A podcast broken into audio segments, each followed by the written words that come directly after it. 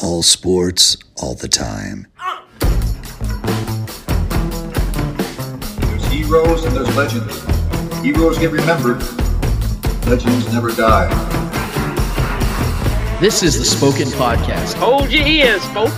It's showtime. I'm your host, Lance Twidwell. Man, that kid, he can ball, man. He can ball. Touchdown, Kansas City!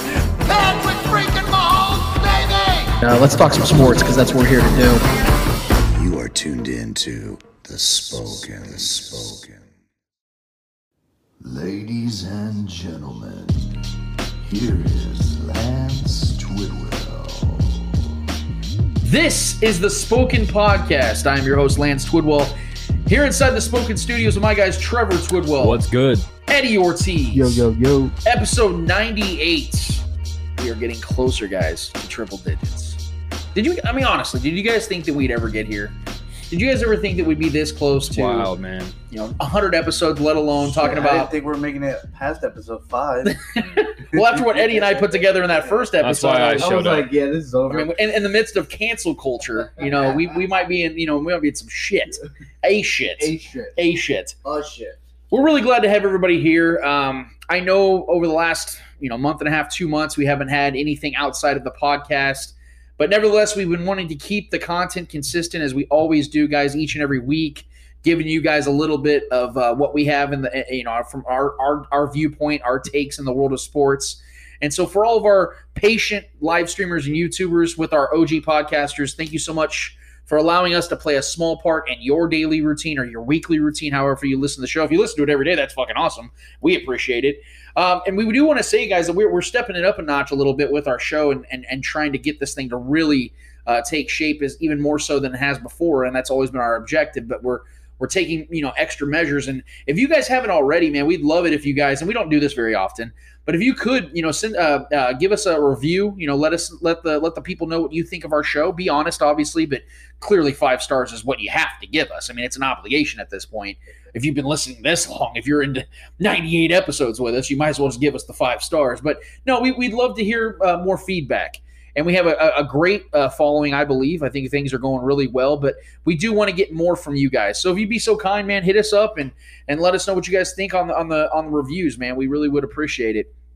But you know, I, there are things that I fear when it comes to the world of sports. There's things I fear in life in general, but but because we talk sports here, I'm gonna I'm gonna keep it a little bit more more close than this. And, and coming into a new year, and uh, hopefully everyone's having a better year than that bitch known as 2020 uh, in the year 2021 so far.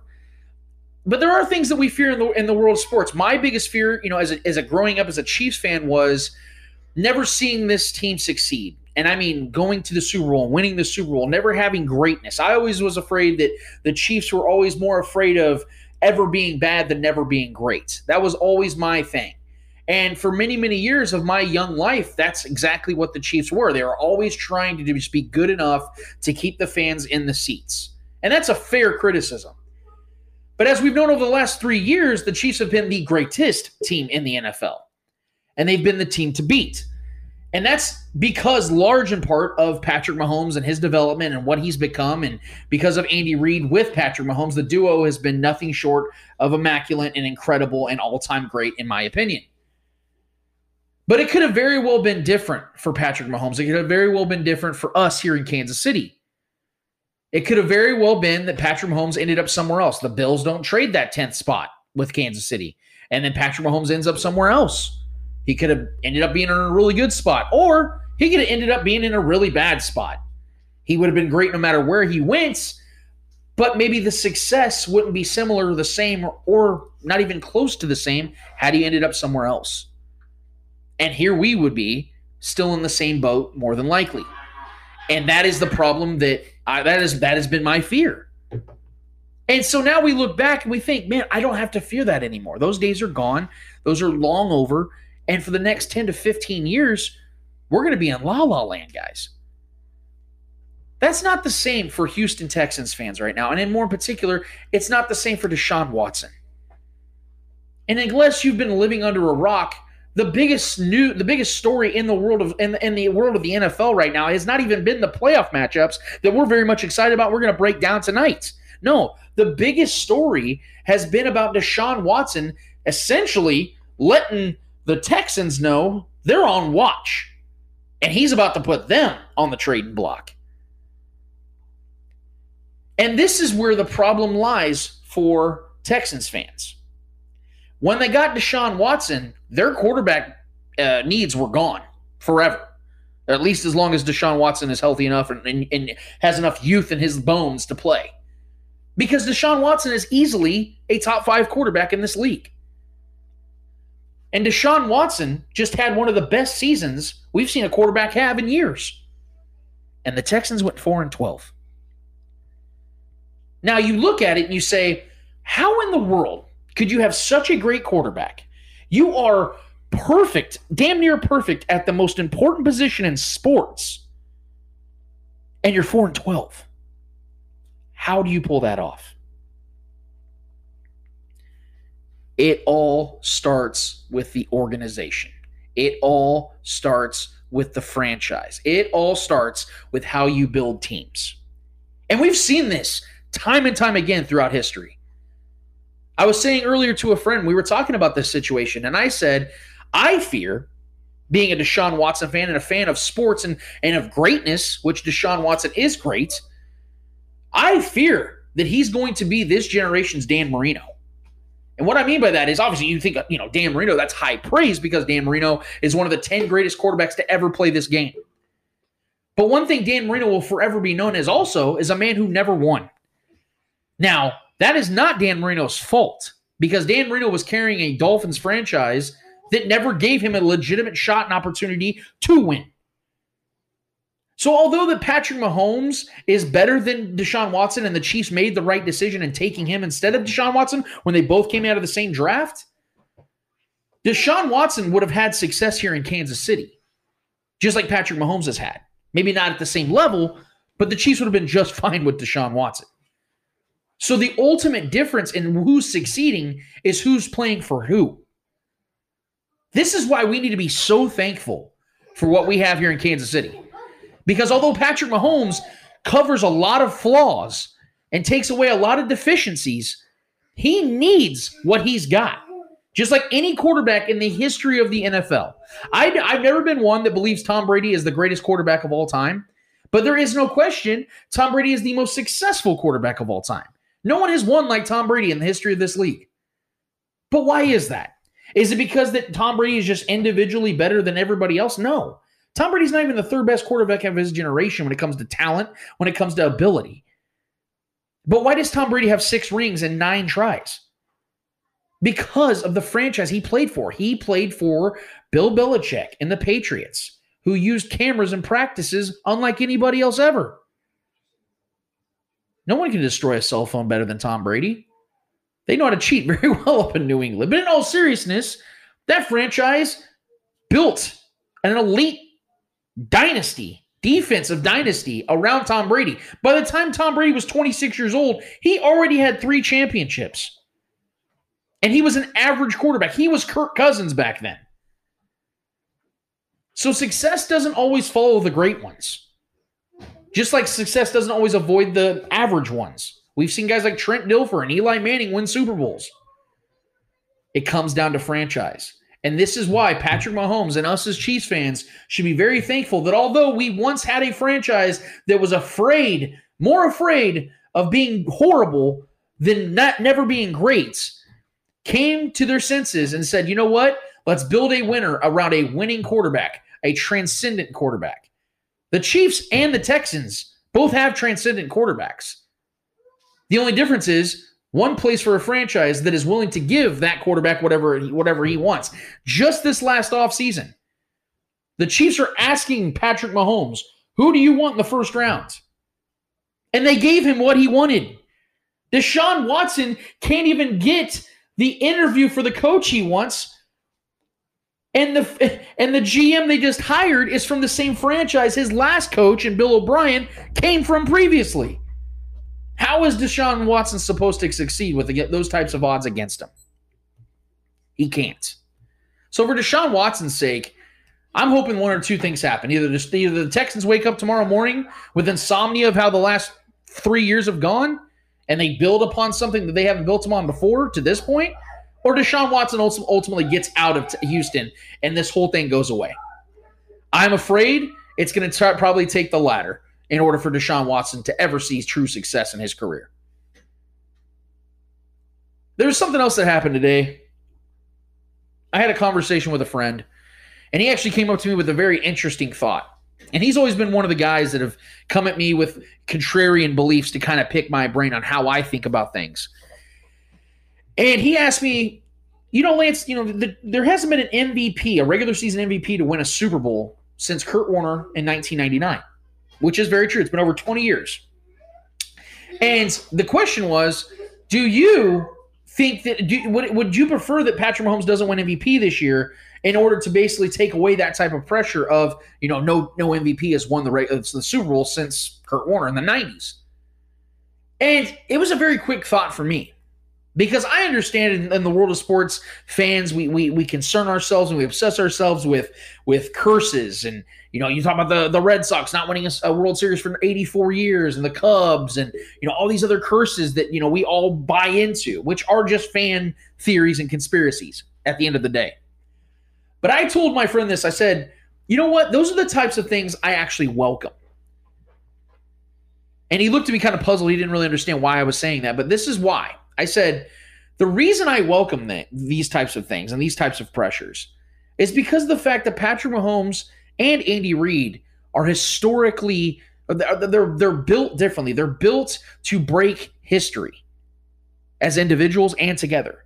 And the reason I say that is because I remember 2 years ago I spoke to, or a year ago rather, I spoke to the same friend, and he was of the belief that Andy Reid's never going to win the Super Bowl because he hasn't done it to this point, and no head coach in the history of the NFL had won their first Super Bowl after 20 seasons of coaching in the NFL.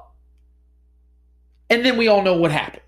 Andy Reid got his first Super Bowl in his 21st season as a head coach. Patrick Mahomes did things in his first season as a starter no one in the history of the NFL has ever done. Patrick Mahomes has done things in his first 45 starts, or 46 now, 46 starts that no one in the history of the NFL has ever done. The Chiefs are coming off a playoff run in 2019, unlike anything we've ever seen in the history of the NFL. And there's only been four teams in the history of the NFL that have had an overall run like the Chiefs have had over the last year. Andy Reid, Patrick Mahomes, the Chiefs, as currently constructed, are a team that rewrites, breaks, and reforms history. So I welcome those types of pressures. And in my opinion, it wouldn't change any of the outlook from our viewpoint or Patrick Mahomes' viewpoint if he had won the MVP this season. Because we know the most important part and the most important goal of Patrick Mahomes and the Chiefs season it's to get to the Super Bowl and to take care of business when you get there. MVPs are nice, and I guarantee you, Patrick Mahomes does care about that.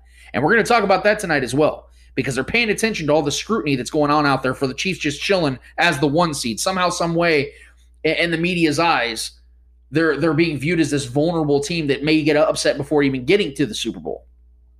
I can't wait to talk about that over the next two shows. But I want I want everybody out there that may believe this way, that may think this way.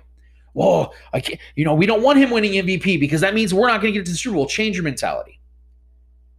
Because this is the type of team that takes unprecedented measures. They do things that we've never seen before. Give them that much credit because we've seen them do it before, and they're going to do it again. Whether Patrick Mahomes wins an MVP next season or a year before that, I fully anticipate, and fully expect this team is going to be on Super Bowl runs for the next 10 to 15 years. You guys ready for a good show tonight? It's gonna be fun. It's gonna be fun as hell, man. Cause we are going to give our regular season awards out. I'm sure these are gonna be very nuanced because I actually have a couple that might might spin your guys' minds a little bit. I don't know what you guys have. We have not talked about this. We do this. This is our rule. We don't get we don't talk about these things before the show. So you guys are all, everyone that's listening to this, everyone's listening to our voices, are going to hear this at the same time the other two on in, in the room are hearing this as well. We're gonna get the Eddie hour. Cannot wait. Hopefully, it's more than a couple questions this time. I'm sure Eddie's got some thought provoking questions this week. Two questions for you today. Oh, that's it. Okay, I'm gonna DDT Eddie during the break, and when we get back, we might have a replacement. We might have our like our niece, my niece Scarlett, come on the show or something for Eddie. But we'll have the Scarlett hour. Yeah. Uh, no, but uh, we're gonna have the Eddie hour. We're gonna also give you guys. This is the meat of the show right here. We're gonna give you guys our wild card predictions. I cannot wait because there are so many, so many opportunities and scenarios in this in this in this week that I can see happening. I have not one but two upsets this week, and I cannot wait to give you guys my predictions on that. We're gonna open up the Monday mailbag. We're gonna give out some L's. We got a fun show for you guys. I hope you guys are ready. So kick back. It's gonna be a fun weekend of football, but we're here to bring you guys into it. We'll get back to that after this.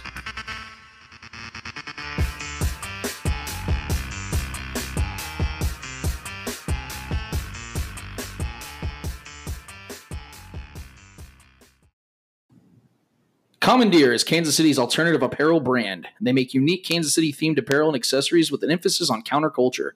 They're nominated for two Best of KC 2019 awards in the Pitch magazine and have plenty of designs for both sports fans and anyone else. Find them online at commandeerbrand.com or follow them at Commandeer on Instagram, Facebook, and Twitter. Soft shirts designed with an edge.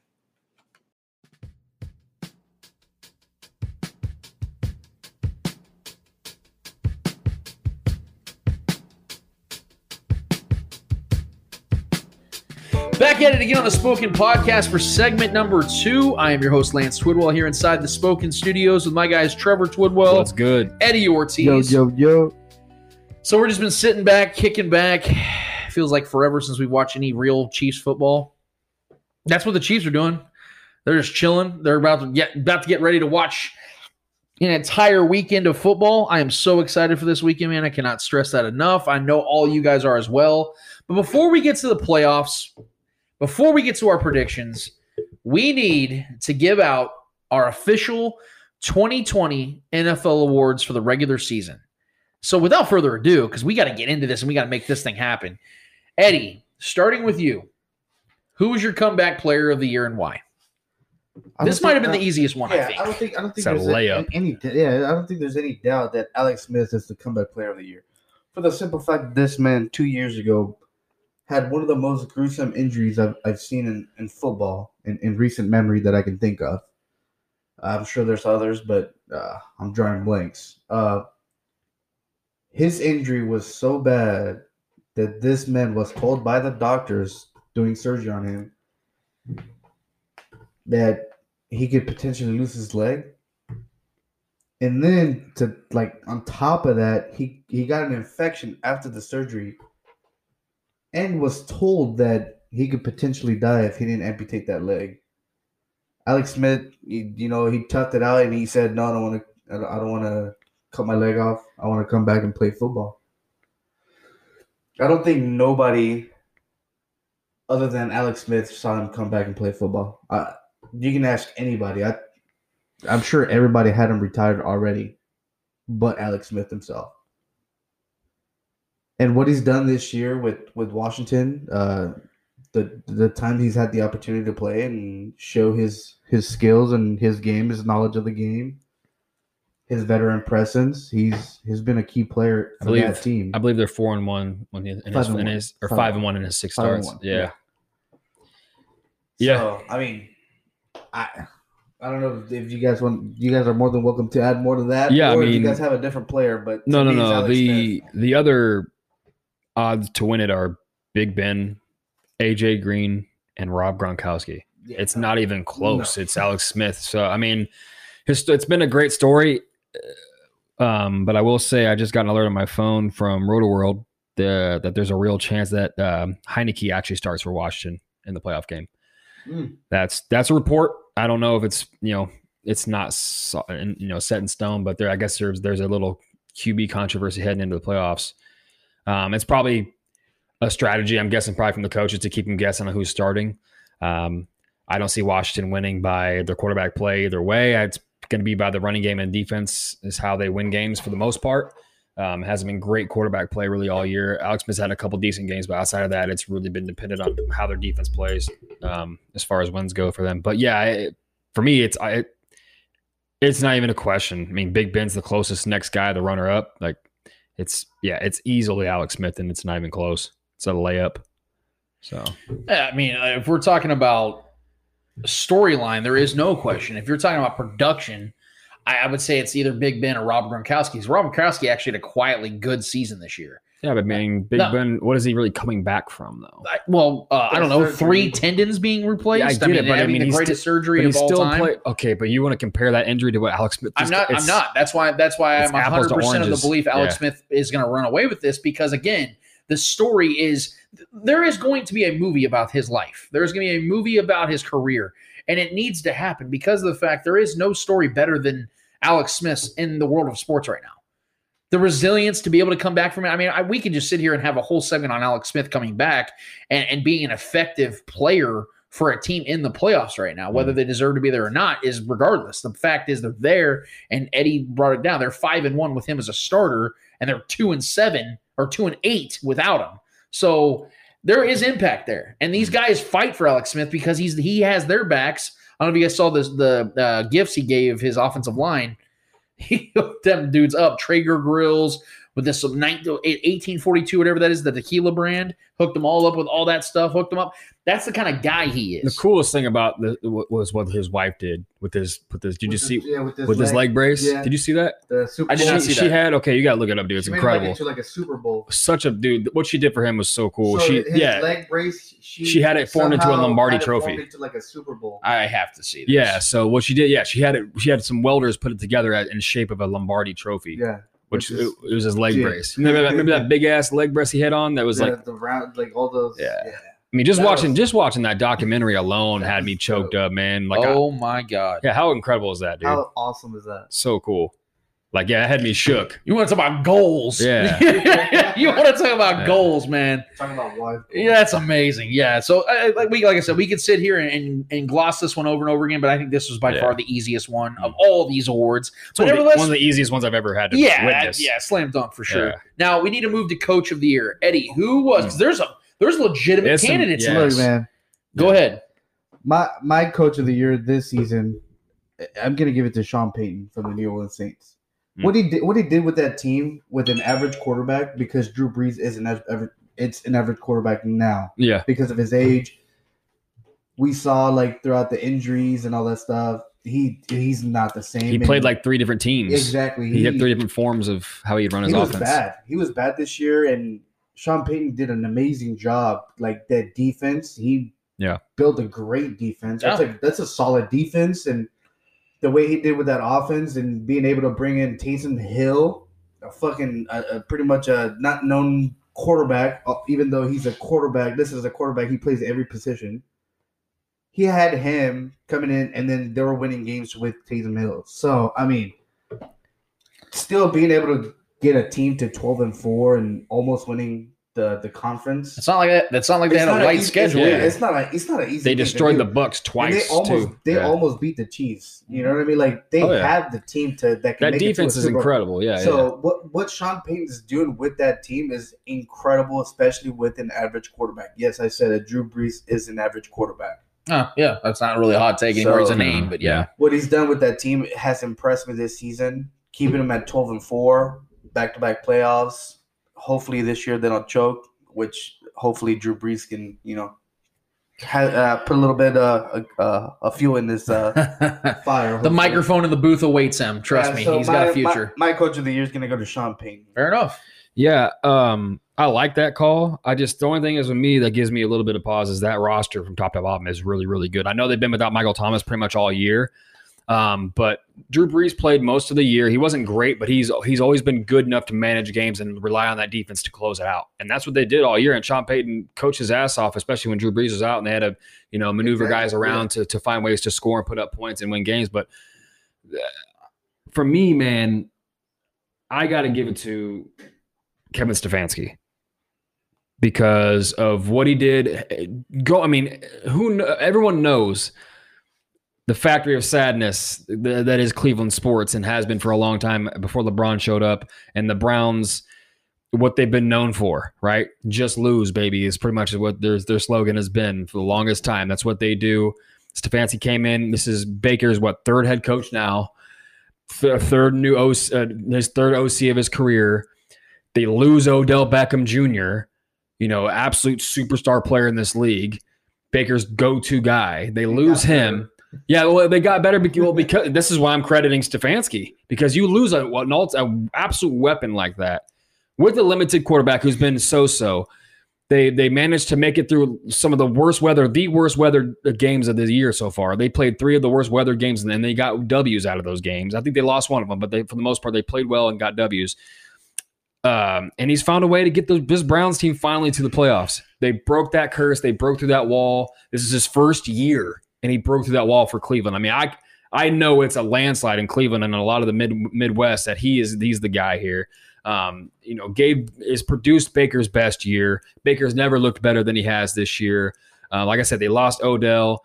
Um, their running game and their and their and their offensive line has been incredible. The way they produce, the way the offense lives through the the, the running game, and that de- they built a good defense. They had the league leader in sacks.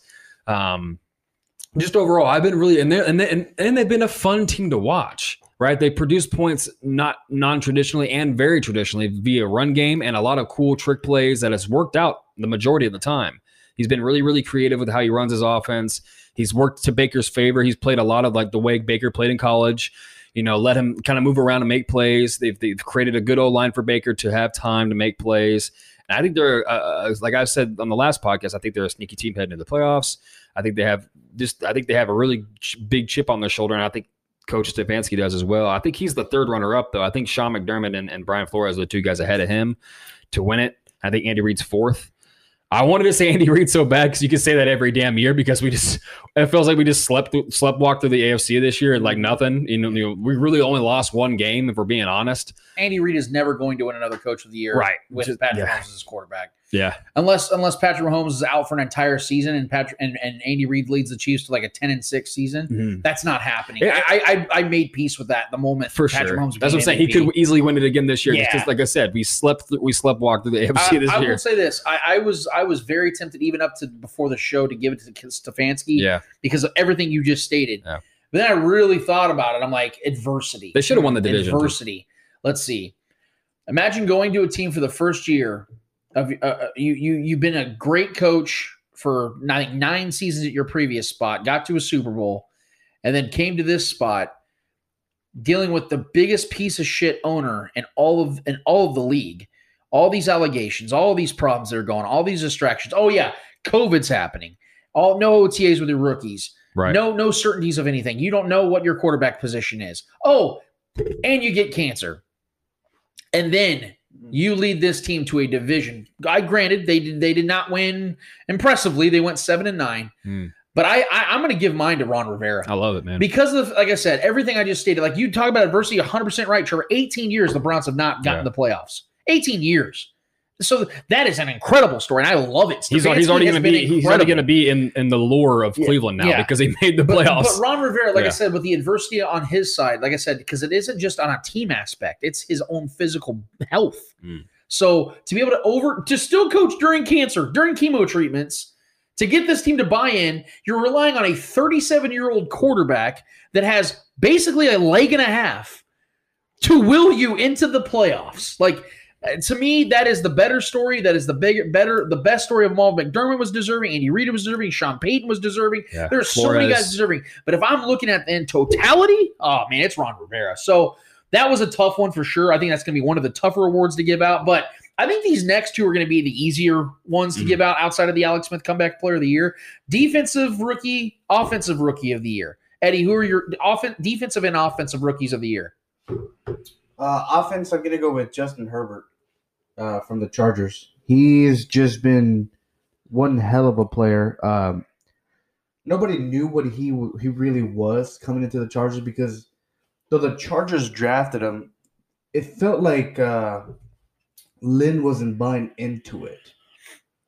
Like the first couple weeks, like before the whole injury happened, which I think was week two to uh, Terod Taylor. Tyrod Terod Taylor. yeah, if it hadn't happened to that, like we wouldn't have not seen uh, Justin Herbert touch the probably field. not. Probably not for at least a half unless unless season. Terod was And- really bad. Yeah, uh, but but for Lynn to like not buy into him in the first, you know, training uh, uh, I guess preseason in their own way. You know, like uh, we saw Hard Knocks, and I knew this that dude was Yeah, he's a- special he's a 'cause he, he cannon. was he was making throws. Even Lynn said in Hard Knocks that it's like t- he can throw. Like Yep. he has, he has. Well, Lynn's he has an voice arm. does not matter anymore. So So we saw we saw what happened. Uh, yeah. he's having amazing, amazing years. Uh, uh years. Uh, he's got he's got multiple years already. Games. Damn. Games. yeah, yeah. Uh, I, I believe he had multiple 300 yard games and Oh, he had the uh, most 300 yard games by a rookie ever. yeah. He broke several records for a rookie. Yeah. Um, and then defensive player of the year. Um, fuck. Defensive rookie of the year. Dis- defensive Yeah, rookie yeah. of the year. Ooh. Might have to come back to that one. That's fine. Go ahead, Trev. What do you, who's I your mean, uh, offensive and defensive? As much think as I love, slam and yeah. for fantasy reasons, as much as I love, and reality reasons, and entertainment reasons, as much as I love Justin Jefferson, and as fun as he was to watch, and as absolute, broke I think. I think, I think, yeah, he would. He's, Justin. if they had a breakout player of the year award, I think he'd be right up there Oh, with getting yeah. this The too. wrong Because Oh yeah. I mean, to, to go to go to a, a- a treasured franchise in Minnesota that's known to have a lot of He great made receivers. Kirk- Cris Carter, Randy Moss. They've had a lot of great great. Receivers. Yeah, they've had some Stefon Diggs. Right, and that Adrian Peterson, they had a lot of great offensive weapons over there. Um, and this kid might be the best ever. Yeah. Um, it's already having the best start. Obviously, he broke Randy Moss's rookie record. 1,400 Uh, the kid is so fun to watch. He's incredible. He's already an incredible. He looks like Keenan Allen out there and running Kirk routes Cousins already. holding him back. Yeah, I mean, yeah, you, you put a Sam Darnold out there, maybe he, that would be uh, maybe an upgrade in a duo to you know throw get him downfield a little more and a little more uh, deep shots. But I mean, overall, the kid's numbers are insane. I really want to say Justin Jefferson, but I mean, the fact that Justin Herbert happened this year, uh, week one, you know, two minutes before the game, he gets told that he's going to start against the defending champs. Uh, I mean, that that alone and the way he performed, outside of that that bonehead rookie mistake he made throwing that pick towards the end of that game, they might have won that game, um, and probably would have if he wouldn't have thrown that pick and gave us that chance at the end there. So. Uh, since since his first snap, he looked great. He looked like a seasoned vet.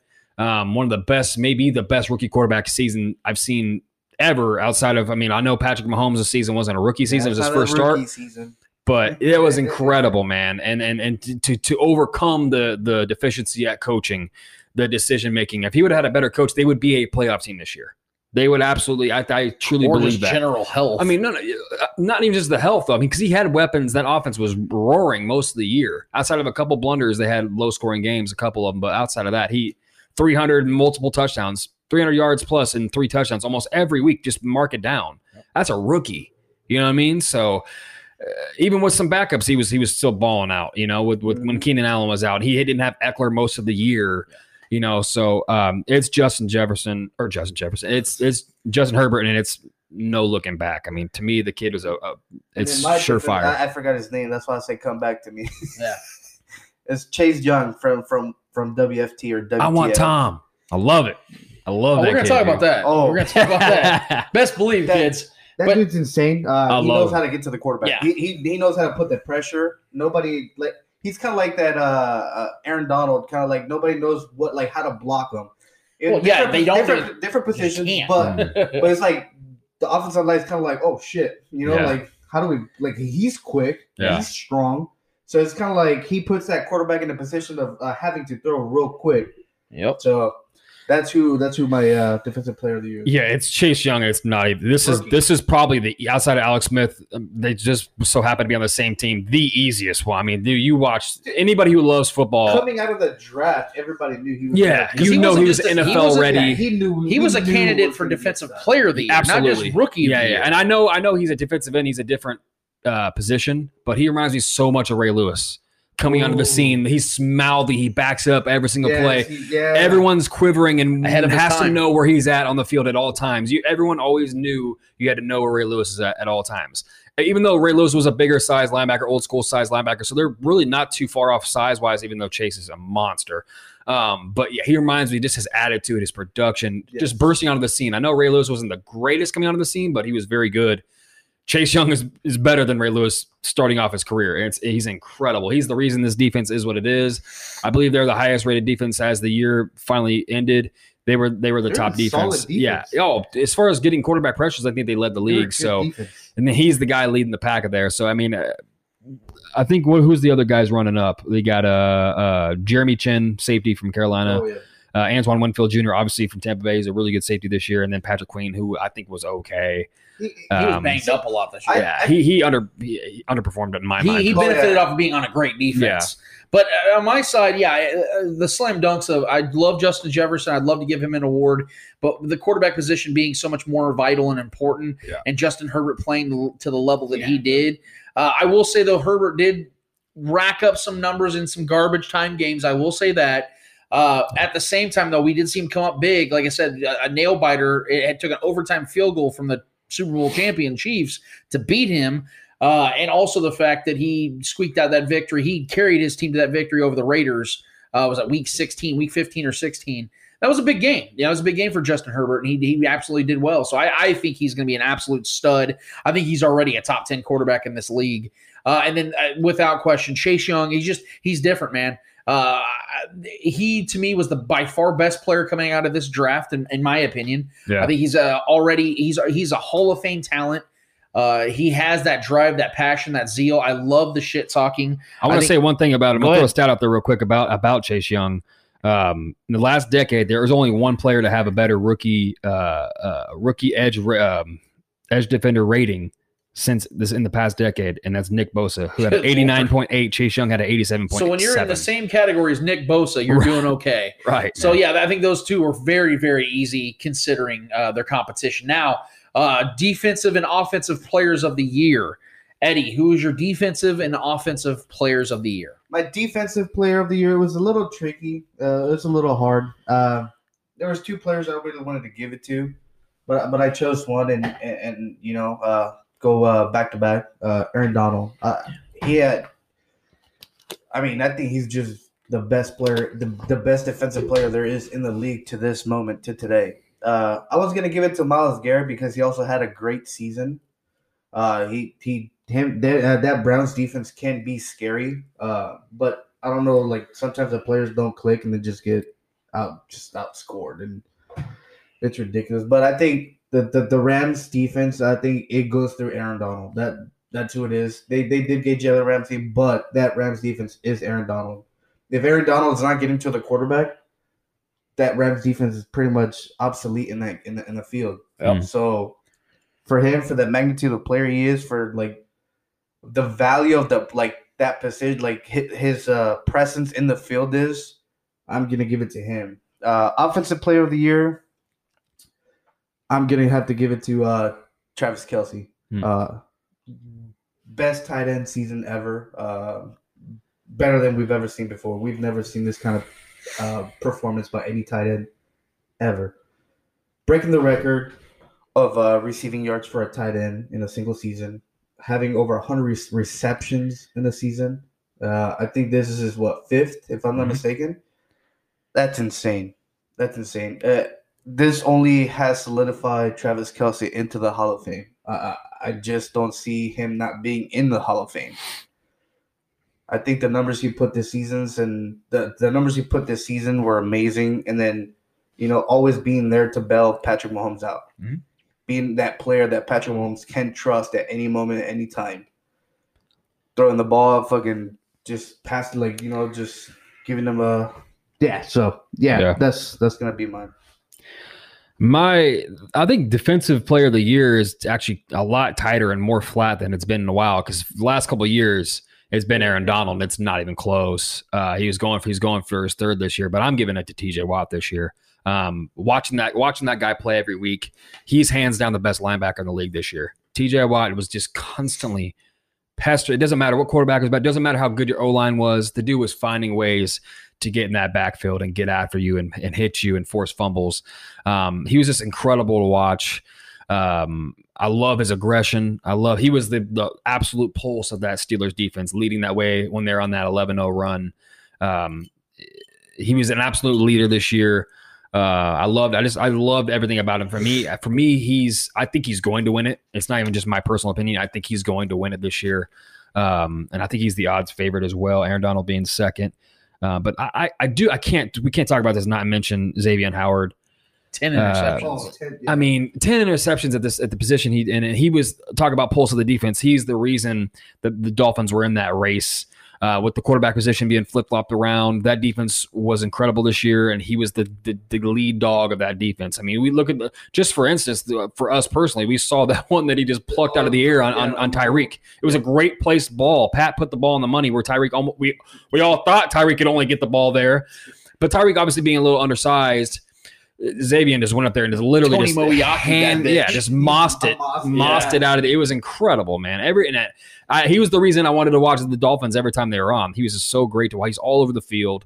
Uh, the guy is trending to become an absolute superstar in this league, and this is probably his breakout year to really do that. Even though he, I think he's been solid since he's been in the league. Uh, but yeah, I, I really want to give it to him. But TJ Watt was just overwhelmingly great this year and really fun to watch. Um, so as far as offense, this one was tough, man. You guys know I love my guy Kelce, and he's blazing the trail for the new tight ends. Uh, as, as far as being, you know, and I know him not playing the last week isn't really fair. I can't not give it to Derrick Henry this year. Two straight 2,000 yard rushing years, five 203 touchdown games. He, what he's doing in an era that the running back is kind of becoming, you know, faded off as far as like there's mo- most teams have multiple backs in their le- in their team on their backfields. They split they split reps. Most teams how that's how they are.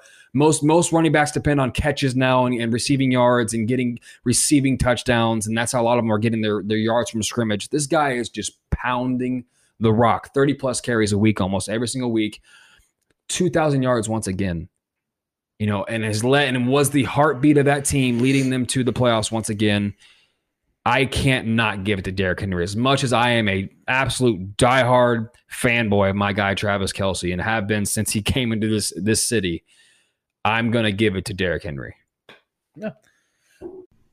Well, for me, it's um, on the defensive uh, player of the year side of things, man. I, th- I think this one was was difficult if you look at just from a sh- like on paper. Uh, to me, I think it's a runaway though that TJ Watt's going to win this, and the and the reason why is uh, everything Trevor said, but in in in a, in a finer comb of things, he got robbed last season. I know Stephon Gilmore is an awesome, awesome cornerback. Hmm. He was not a better defender last season than TJ Watt, in my opinion. And TJ Watt came this came out this season, even had a better season. TJ Watt led the, the league this season in in uh, pass rush. I'm sorry, uh, tackles for loss, sacks, and quarterback hits, and he didn't even play Week 17. TJ Watt is Trevor's 100 percent right. He is the best linebacker in the NFL, and it might not be close. And it's crazy too because he came into this league with some big ass shoes to fill with JJ Watt, Yep. his big brother, already a surefire first ballot Hall of Fame pass rusher, being in the league to then go out there and play to the level of his brother in his prime. So uh, this one is pretty slam dunk for me, man. I think that TJ Watt will and should Yeah. win this. Win this. Aaron Donald, you could pencil him in every year's Yeah, I defensive think, player of ele- year. I think Aaron Donald had wrong. what what eleven or twelve sacks and four forced fumble, like four four forced and fumble. Yeah, Darren Donald was stupid good this year. And, and like like I said, dude, like that defense is him alone, Yes. pretty much. If Well, he- if, Wow, I mean they have one of the best, They have the best Brockers, they cornerbacks. yeah, they have other guys as Ah. well. But but I think Aaron Donald is They have one of the best is- cornerbacks is in the Jalen league. Ramsey. Is the feel of this defense. If he's I not will having- agree with that. If he's Yeah. not having a good game, But let's let's let's bring let's, let's TJ bring lost a lot of his fellow exactly. teammates. They, too he this year. lost three starting Yeah. defenders, and Bud two of them were yeah, Yeah, two of them were in the front seven. Yeah. So he lost a lot of guys, and he knew that he was going to be targeted even more so, and he still went out there and balled out. just watching him play, dude. He's so it's scary. he's what you want. He's everything you want in a linebacker. He's so Everything. fun to watch. Everything I you want want. JJ, give me JJ. Well, and, and then on the offensive on the offensive side, look, I, I, Travis Kelce is not going to win this award because he doesn't play a position of, of that. I don't want to say he doesn't play. award. He doesn't want to. He doesn't. I don't want to say he doesn't play a position of importance because obviously in Kansas City he is the second most important player on this roster outside of Yeah, Patrick Patrick Mahomes. But he's not going to win it because of the fact that other guys had great seasons and just as great as seasons at more important positions. And Derrick Henry, to me, should win the award. He should. I'm not going to give it to Derrick Henry, though. Even though Derrick Henry in, in the last 20 games has had the greatest 20 game, uh, uh, most the most yards within 20 games in the history of the NFL. 3,000, I. That's 2064 in 20 games. Or I'm too, tw- uh, I for- I'll I'll look the number up, but he has the most rushing yards in a 20 game span in the history of the NFL. So Derrick Henry should win the award. I'm giving Offensive Player of the Year to Aaron Rodgers because I don't have Aaron Rodgers as my MVP. As crazy Spoiler as, some people think that is, as crazy as some people think that is, Aaron Rodgers to me is not the MVP of this league. So therefore, you have a guy who threw 48 touchdowns in this league, over 4,400 yards. For me, that is a guy that has to get that because he plays the most important position, led the league in touchdowns. Aaron Rodgers to me is the offensive player of the year because he put up the best offensive numbers at the most important position. Um, now we go into the final one, the one that we all want to talk about, and I know we all have our takes on it. Who is Eddie the most valuable player of the 2020 NFL season to you? Aaron Rodgers, and I don't think there's no question in my like in my mind that he's not the MVP. The things he was able to do this season with that with that team with that Green Bay Packers team. Yes, they have a great. They have probably the best wide receivers, probably the best, uh, one of the best running games in the league. You know, they have a great, great offensive line, great offensive line. But I think what he was still able to do in that in that team was unbelievable. He's I believe 36 years old, and, and to put the numbers he put this season, it is crazy. He he had a great season, and you can't. You, I mean, you can't not look at Aaron Rodgers and say like just because Patrick Mahomes had you know better passing yards or whatnot, he's a great quarterback. I mean, look at what Aaron Rodgers is doing at 30 30 some years old. He you, you can't you can't beat that man and like you said earlier this year in our predictions, you said Aaron Rodgers was going to have the best the best season of his career, and I think he had a better season than his 2011 uh, MVP season. I, I honestly think this season was better than his 2011 MVP season. So him balling out and having a great great season, I'm I'm, I'm gonna have to give it to Aaron Rodgers, man. I, I just don't think there's any question to that. Yeah, and, and there's nothing really necessarily wrong with giving Rodgers the MVP, and I don't want to, I don't want to downplay the value of an Aaron Rodgers because again, like you spoke about, I, I, I did, I, I did anticipate, fully anticipate that Aaron Rodgers was going to have an historic season this year. He was having a pissed off season. He did. and I He- love it. And there was a lot. There was a lot of reasons why. Now, Trevor, I'm I'm assuming you're going to be in the same boat as Eddie when it comes to MVP. So, no, no, I'm not. Okay. Uh, Patrick Mahomes is the best player in this league, and he's the most valuable player and of any player in the NFL. What the fuck changed? Um, What happened? What the? What the I want to know. Trevor's been on me for weeks when now did, I, about when did Aaron I ever Rodgers. say Aaron Rodgers was the MVP? Oh, Okay, we need to get. I think the spoken podcast needs to do drug tests No, now. I never said he was the MVP. I said he's fully deserving of it. Okay, well then you're okay. So he's deserving of it, but he's not. He's not your MVP. Of course, he's deserving of it. He should absolutely be up there. The, I mean, he's Great. I think sure. overall he had a better season than Mahomes. Let's- let's yeah. hear- But I why, be why do you have to play? In, why do you have to play I last just- week of the year? I just, I just, Why do you have to play last week of the year though? I just Why didn't you solidify earlier? well because Why is he struggling against? I mean, why why was he putting up damn near a goose egg against the Carolina Panthers? That's So Why did he throw three picks facts against? Why did he throw against three the picks? Panthers. Why did he throw three picks against a team that M- Mahomes actually shredded in one quarter? I'm just saying, like, there's there's there's a difference almost came back and beat him. for oh, for sure. But the, the Pat doesn't play defense. I'm just saying, I'm just saying. the most valuable player in the NFL is it's not even close. It's Patrick Mahomes. Aaron Rodgers is ping pong back and forth. Had a so-so year the year before and had a great. He's maybe more of a I'm gonna be honest, I didn't player. expect this. I knew you. I Um, knew you were saying that. Patrick. Mahomes. No, no, no. It's not. This is not even a homer thing. I'm a fan of the game first, and then I love my Chiefs. But Patrick Mahomes is the best player in football. When you're the best player in football, and your and your and your value is whether you're on or off the field, you take Mahomes off the field, his value shows, or his his his value shows itself on how valuable he is. He's the most valuable player in this in this game. It's not even close. He showed last year in the playoffs. If they didn't have Mahomes, we would have had a first round exit. We might not even have made the playoffs. Um, he was the reason we were in every single game. He was the reason we came back from every single game. He has a rare ability to put teams on his back and and and and grind it out and find ways to win games late in games, in the biggest games, the biggest spotlight possible. Aaron Rodgers got his ass destroyed last year in the playoffs when he had a chance to beat the team with the 49ers, who who obviously went to the Super Bowl as well. Very well, all-time defense. I give him that. But he had a chance and he fell flat. And this year, I mean, Mahomes, there's a reason Mahomes, like I said, didn't have to play in the last week because he had his team position to where he didn't have to. We actually we absolutely walked through the AFC this year. Who's pro which is which is probably the better division in football than the NFC this year as far as wins go. We had an 11 win team, almost missed the playoffs. That's how good the AFC is. So yeah, I mean, you got you got six, seven win teams fighting to win a playoff spot in the NFC, so we can go there.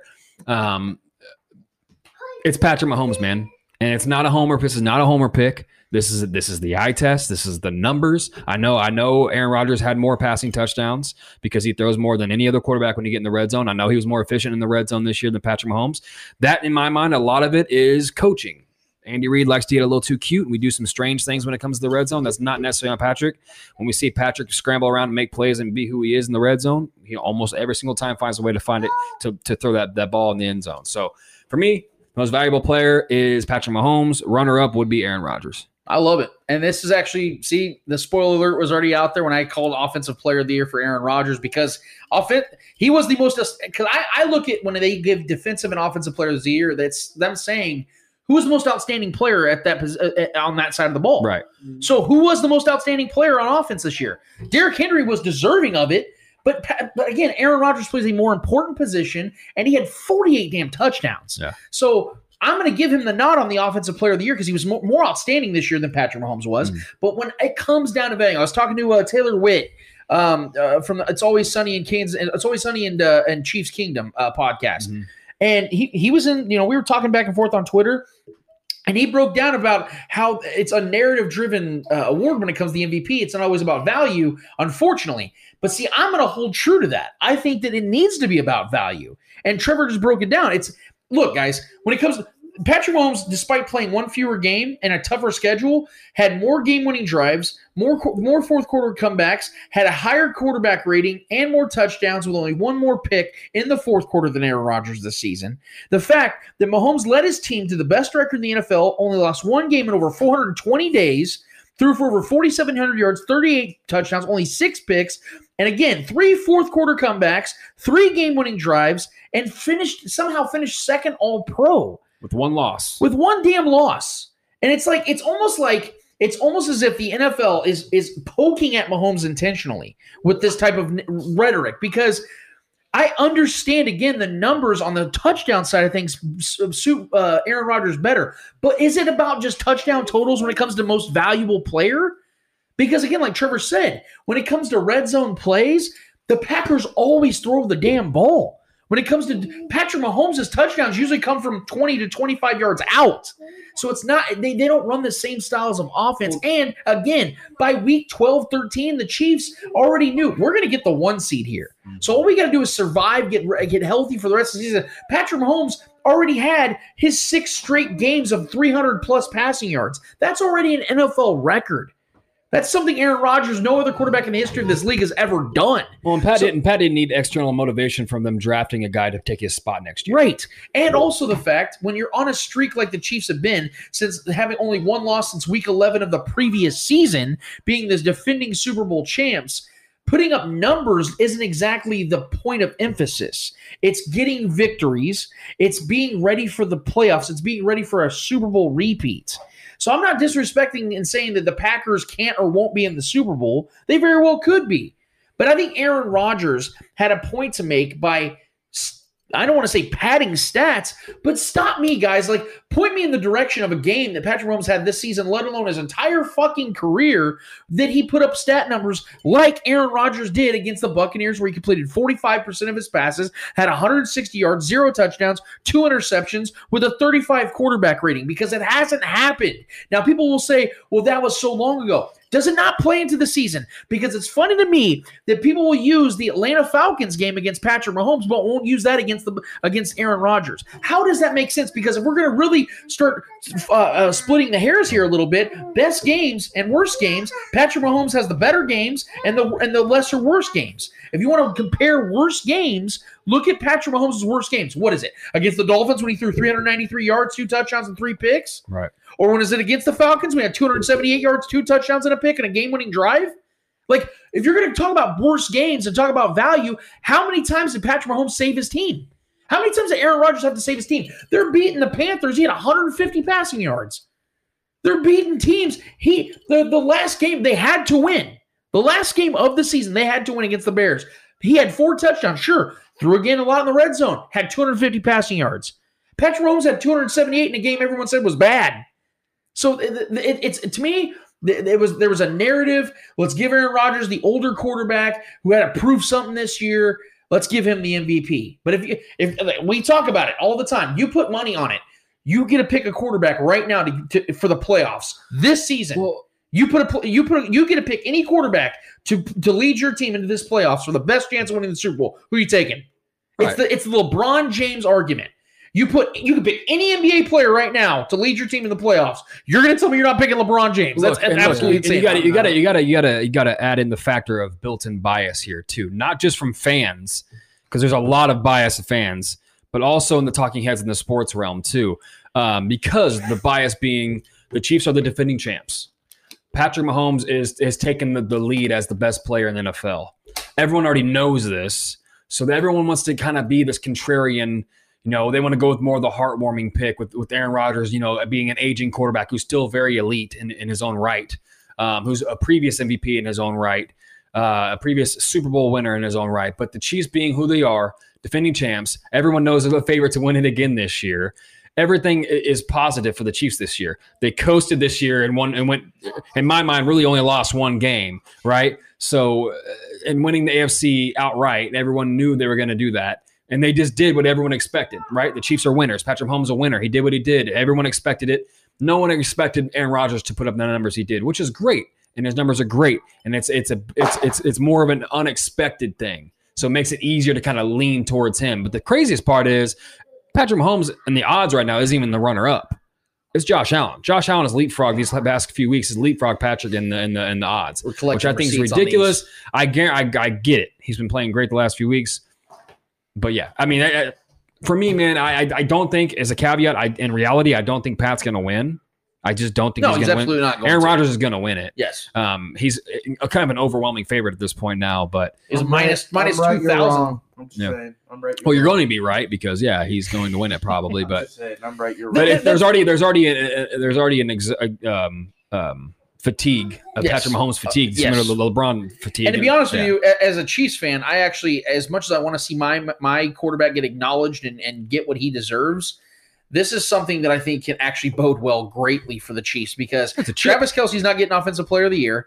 Patrick Mahomes is not getting the MVP. Tyreek Hill has no shot at any award. So the Chiefs are getting, and the Chiefs are getting openly, openly disrespected Yeah. on the national Talking level of, of media, Yeah. where everyone's talking about Josh Allen and the Bills. Which again, you're right, Trevor. The Bills and Josh Allen have been playing great football, Yep. but we're going to contextualize that in a, in a couple segments from now Yeah. about why they're playing so great. And I have believe, I you guys know I believe in them, but you, you know the Chiefs are paying attention to this stuff. And Patrick Mahomes is a very petty person. That uh, Eric Bieniemy calls him a competitive prick. There's a reason why a coach would call a player that. Yeah. There's a reason why he pays attention when when the NFL 100 came out with that list of all the 100 players. Patrick Mahomes finishes fourth. You saw him tweet that little. I'm taking notes. He's been collecting data, guys. just like Travis time. Kelce said in his recent interview, uh, he talked about they the Chiefs have been ready for the playoffs to start since the season started. since the season started. They've been This- waiting to get to This this is what I'm point. saying. They are they knew they were going to be here. Yes. the Chiefs knew they could play their B game every game all week, every week, and Yeah. still get that first seed and get that that bye. And trust me, man, We can have a whole yeah. other segment about Yeah. this, but but that's that's that's where our awards are, guys. Let us know what you guys think, who you who your awards are going to, and why. We'd love to hear you guys on Facebook. Uh, just join our gr- uh, Facebook group at the Spoken. Uh, you guys are on Twitter. Hit us up at the Spoken Pod. On uh, Instagram, it's at the Spoken Podcast. Hit us up and let us know what you guys think as well. We're gonna take a quick break because when we get back, we're getting to the motherfucking Eddie Hour. Cannot wait to get to that. We'll get back to that after this.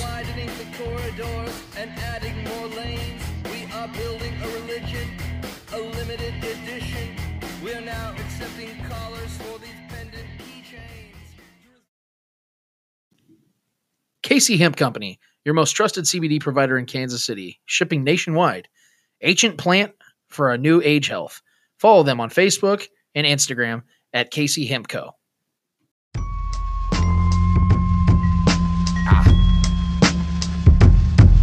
Hey yo! Back at it again on the Spoken Podcast for segment number three. I am your host, Lance Twidwell, here inside the Spoken Studios with my guys Trevor Twidwell, was good. Eddie Ortiz, yo, yo. Speaking of Eddie Ortiz, we have the Eddie Hour, guys. Let's get this Mm. thing going because we have more things to get to, but we had to Whole stop everything. We had to halt that shit and get to this shit, a shit. Oh, Eddie, shit. what is going on in the shit known as the Eddie Hour? Shit on me, Eddie. All right, man. Obi Jamie. Yeah. Obi Jamie, Eddie. Oh, Oh, BJ. God OBJ. All right, I'm going home. No, you're not. Uh, first question: Will Deshaun Watson get traded?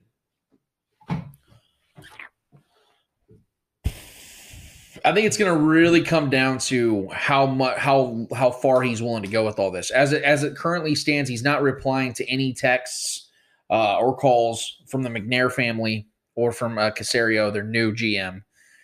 I, I don't think it's good. I, in fact, I think it's going to get ugly. I think that if the Texans are willing to um, entertain the thought, you're going to have about 25 teams that are going to be knocking on the door for Deshaun Watson. Uh, teams that might even surprise you. Uh, maybe even more than 25, but I'll, I'll just give a Oh, rough yeah. estimate. It'll be about 25 teams right now that'll say, what, what, what, what do we need to give you? Uh, and, and yes, the Texans would get an absolute haul for Deshaun Watson. I don't think that's any mystery. Uh, as far as it- the realities of it, though, I, I don't know if it's good right at the second, but if we know anything about our world and uh, the world of sports, things can change so quickly. I'm going to say this I'll leave the door wide open and I'll say that there is a chance, but I don't think the Texans have any intention of trading him right now because they know, even the Texans, as bad of a shit franchise they are, they even know that they have a great quarterback uh, to work with at, that's only 25 years old, no less. I mean, it- you want to hold on to that as long as you can. They need to build around him. That needs to be their focus. But if he's not willing to work with them, I mean, what choice do they really have at this point? They have to trade him if he's not willing to work with them. My sense is that Deshaun Watson will be there and they'll try to figure this thing out at least for another year. Yeah, it doesn't matter what trade package you put together. The the, the Texans will lose in that trade. Um, you, you you have a young, aspiring, elite quarterback who's only getting better. Um, who's only learning defenses uh, more and more each season he plays, um, and absolutely had the best year of his career and had nothing to show for it. And that's that falls on the shoulders of the leadership of that franchise, uh, quote unquote leadership.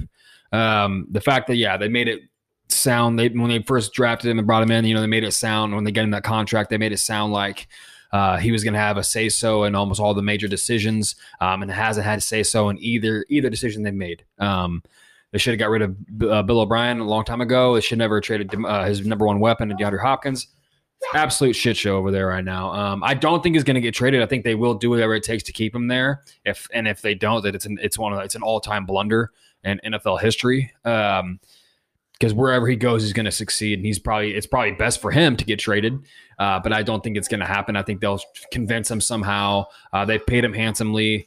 Um, Texas is a cool state to live in and play football in. It's uh, the mecca of football in America. So I mean, uh, it, he's in a great spot as far as location, fan base. Um, but his overall personal success, it's better for him to get out of there. But I think they'll find a way to keep him uh, to Well, keep him around. And something else to think about too is that the rea- the realities of Deshaun ending up in a good situation is not good either. I think that if you're looking at if the Texans ultimately trade him, he's going to go to the Jets. He's going to go to a team like that. At best, he would end up with the Bears.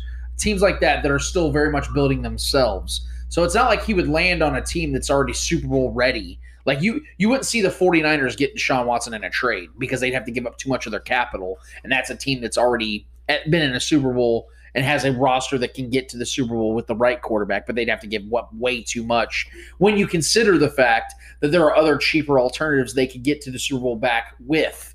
They can keep Jimmy G. They can go out and get Matt Stafford. They can go out and get Sam Darnold. You can try to maybe even try your luck at Carson Wentz. The point is, is that wh- whoever's going to trade for Deshaun Watson is going to be a team that has the draft capital that's building, trying to build a winner themselves. So he wouldn't be going to an ideal spot either. So he has to consider that as well. But in his mind, I'd imagine he's probably thinking anywhere's better than where I'm at right now. I mean, the the Saints will be in the quarterback market in the next season. They don't have the Shit. cap space. the though. Jets That's might the not. Problem. The Jets might not even be a worse spot right now. They got rid of Adam Gase. Yeah. They have a decent defense. They need to build on some corners, but Yeah. they have a decent defensive front. Ironically, think about this because the court, the quarterback or the coach that uh, Deshaun Watson wants is Eric Bieniemy. Right. I And the still think Jets Eric. could Bieniemy, get- I still think Eric Bieniemy is going to end up with the Jets. Yeah, that could happen. Uh, some uh, Jordan uh, Fourier and these other guys are talking about the Jets are going to hire Eric Bieniemy. Yeah. If That's he what I'm saying. says It might be trade a me better to New spot. York, they have a ton, they have like 12, 13 picks up in New York. Right. They can trade a couple first round picks. They got two first round picks this season. They trade one of those first round picks this season and next season. Yeah. You got yourself a Deshaun Watson And they got some opportunity. here. decent offensive weapons up there. You know, they got uh, If I'm the Bears, I look at it too. kid. They got that rookie Mims kid. They got you know sharp or yeah Perriman. They got some decent receivers. Not much different than what he has now. And they can draft him weapons. They can draft him a better offensive line. There's a lot of opportunity up in New York. But like I said, right now, just scaling it back, I would imagine the Texans are looking at it going, okay, how do we keep him? Because we don't want to. There's no way the Texans want to trade Deshaun Watson. That'd be absurd. So And uh, you know, you, you you mentioned Eric Bieniemy, and that's going to be my next question.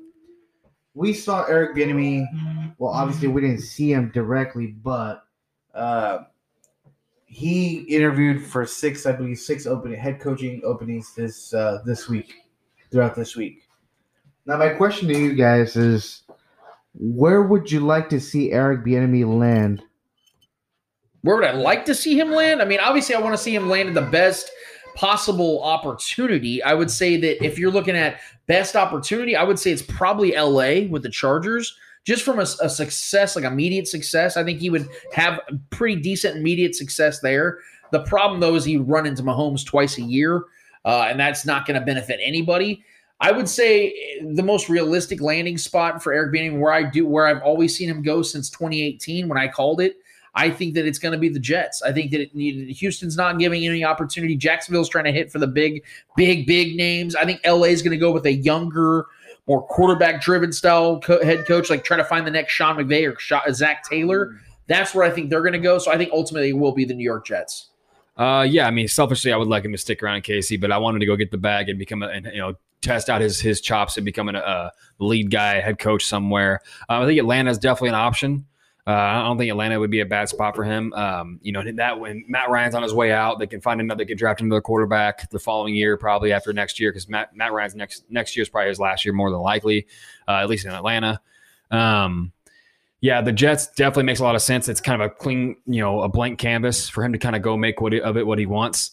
Uh, if they could possibly get a Deshaun Watson or something like that, or even working with Sam Darnold, who knows? I mean, I could see him doing some things with Sam. Um, I still believe in Sam. Um, but yeah, I mean, I, even the Texans is still an option. He could still go to, to you know to the Texans with Deshaun there. Um, they have a, a decent core of receivers over there that he can work with. That defense is absolutely trash. Um, but I don't know. I, I don't. I don't. It's hard to guess because there's so many open and, vacant spots right now for coaches that he can land anywhere, and I, I fully believe he's going to get a head coach gig somewhere. The Jets probably is the most probable um, because I just I just think that's a great spot for him. Um, but yeah, I I personally would love to see him back because I don't want to see him leave KC. But I think and then Detroit obviously is a spot too. I think it's definitely uh, a a good spot for him to land in. I think he can. It's Robert another Saleh's going another get that job for sure. True. Yeah, that's Oh, yeah, true. That's yeah, true. yeah. Yeah, never mind. his- He's that's yeah. his- that's that's his- a great blank canvas spot too. With you know Stafford, who's still a very a very good quarterback. You can do some things with. And, yeah, but when you got you you know a young running back too over there, Swift, who can become something special in this league also. Uh, and you got you still got Golladay. I'm not sure what they're going to do with him. I think his contract's up. Um, Marvin Jones is gone. yeah, yeah. I mean, he's he's a he's a you know a, a so-so player, but yeah, I think those are the teams that we could probably see becoming most most uh, probable for him to land. Gotcha. All right. Moving on to the next question, guys. We're, we're, mo- we're moving on pretty pretty uh smoothly today. All right. So we we saw the list today. I, I believe it was earlier today that it came out. Uh, we saw the All Pro uh, list. I don't know if you had time to Hmm? to look at it. So my question to you to you guys is: Do you guys agree with the All Pro? No, I I mean, I, uh, from the top, I don't agree with it. I mean, we could we could we could break it all down as far as like did this guy get snubbed, did this guy snubbed? But I had a problem with it from the very beginning. I felt like Patrick Mahomes was the best quarterback in the league this season. I maybe not statistically, but when it comes to overall value, when it comes to what he meant to his team, I don't think there's anybody. I'm I'm always going to say that as long as as long as Patrick Mahomes is who we know him to be, there is nobody in this league that deserves to be put above him at any caliber, at any rating, or any way you want to put it. Uh, he should have been first All Pro. I don't get hung up on stuff like this as much as I used to when it comes to these awards because of the fact that at the end of the day, it's not going to matter to a man who has half a billion dollars. Uh, I think it's not going to be something that he's hung up on either. I think these are just more for conversation pieces. But to be honest with you, yeah, I thought I felt that was a little disrespectful. Uh, I know Aaron Rodgers had a great season, so it's not like he's you know not deserving of it. But that's just my personal opinion on the matter when it comes to those two. Uh, I love the fact that Travis Kelce. There was no second all-team tight ends this year because Travis Kelce got all the votes. Darren Waller, yeah. nobody of those guys got a single vote. Granted, I think George Kittle would have probably been up there if he oh played yeah, healthy oh year. George Kittle had a full season. There's no question. He's incredible. there would have been a second all-team because George Kittle is incredible. Right. But Travis Kelce was so dominant at his position that there was not even another tight end that even got suggested. He got all the votes. So that was cool. That was fun. I really enjoyed that. I wish Chris Jones would have got more recognition. He ended up on the second All Pro team. The reason why he wasn't first All Pro this year is because Frank Clark didn't do enough this season to help him out. That's more on Frank Clark than Chris Jones because the fact that Chris Jones was un- unbelievable this season. Maybe not in the stat category, pressures to be able to get through the way he did when they knew they were zoning in on him all season long in the middle of that off that offensive line to be able to get through that, knowing good and well he was the only consistent piece all season. I felt like he should have been a first All Pro, but like I said, these are things that I don't really worry about too much. It's just one of those things that I understand why they're talked about. I just felt like those are the things that stood out just from a local standpoint. Yeah, I mean, like you said, I don't look too deep into All pros, yeah, things and the NFL especially, it doesn't really matter. NFL, man, it's all about Super Bowls. It's all about Super Bowls and, and playoff victories and what you do in the big moments. Uh, you can have great years, great seasons, and it, it, it will be forgotten. Um, putting rings on things in the NFL is kind of what matters. Hardware is what matters in the NFL. NBA is a little bit different. It's more of a stars-driven league. Uh, there's a lot more weight that goes into on your career when your career is over and said and done. How many All NBA teams you made? How many first All NBA teams? First All NBA defense? Those things. Those are more praised in the NBA um, and hold more weight. Like I said, so in the NFL. There's and there's so many great players in the NFL. So a lot of these guys are interchangeable. You know, with the Dalvin Cooks and the Alvin Kamaras, and you know, obviously Derrick Henry being the king of all of the running backs. But I mean, there's so many talented running backs in this league. So many talented I mean, the top three quarterbacks with you know being Patrick Mahomes, Aaron Rodgers, and, and Josh Allen makes sense. I think Deshaun Watson's better than Josh Allen, but he's on a shittier team. That's just how it works, right? So, um, yeah. So I mean, like I said, there's nothing. There's no real major snub. I feel snubs to me don't. I mean, Pro Bowl. Just I, I feel the same way about the way I do about the Pro Bowl. Pro Bowl snubs don't really mean much to me, man. Uh, the Pro Bowl at this point is kind of pointless. Um, it's just a cool little, you know, notch on the belt for players to have a Pro Bowl in their in their career. There's been a lot of filling pro, pro bowlers over the years that had no business being there. They were only there, and they have a Pro Bowler on their notch now because someone got hurt or someone was so good they weren't able because they were playing in the playoffs. You know, it's just I don't like I said I don't these don't hold much weight for me. The guys that are on this list are more than deserving, and the guys that aren't on the list are more than deserving. That's how I feel about it. Okay. Okay. Gotcha. Now this question, I came up with this question because uh, obviously it took a, a little bit of Twitter, you know, like uh, over Twitter for a little bit. Um, is Washington football team a great a great fit for Cam Newton? I don't know if there's a great fit for Cam Newton at all because of the fact that he's already come out and said multiple times he's not willing to be a backup. And I think that's what he's realistically looking at in this league because of the fact that, I mean, the dude's crow hopping 10 yard passes now. I mean, his, his shoulder shot. His athleticism is still there to a certain degree. He's still very, very good at running the ball. I think he had nine rushing touchdowns. It's a very big season. individual. Yeah. It- there's not going to be a starting position for him, at least on a team that is even worth mentioning. Uh, I don't think Ron Rivera wants to reu- re- reunite with Cam Newton. I think they, they get along. They had some good history together, but that Cam Newton is not this Cam Newton. And I think Ron Rivera wants to move on from that. And that's who's currently coaching Washington. So, uh, no, I don't think they're the perfect fit because, again, the willingness is not there for him to come in there and be a a spot filler, if you will. He's not going to hold a clipboard for a team like that. I I don't think that Cam Newton's got a real spot in the NFL right now. Yeah. That's just kind of where it's at right now because he just did not play good football. He was on a one year, $1 million deal with the Patriots and had about 10 more interceptions and touchdowns this season. That's not good at all. I mean, I know he had very limited weapons. I get all that.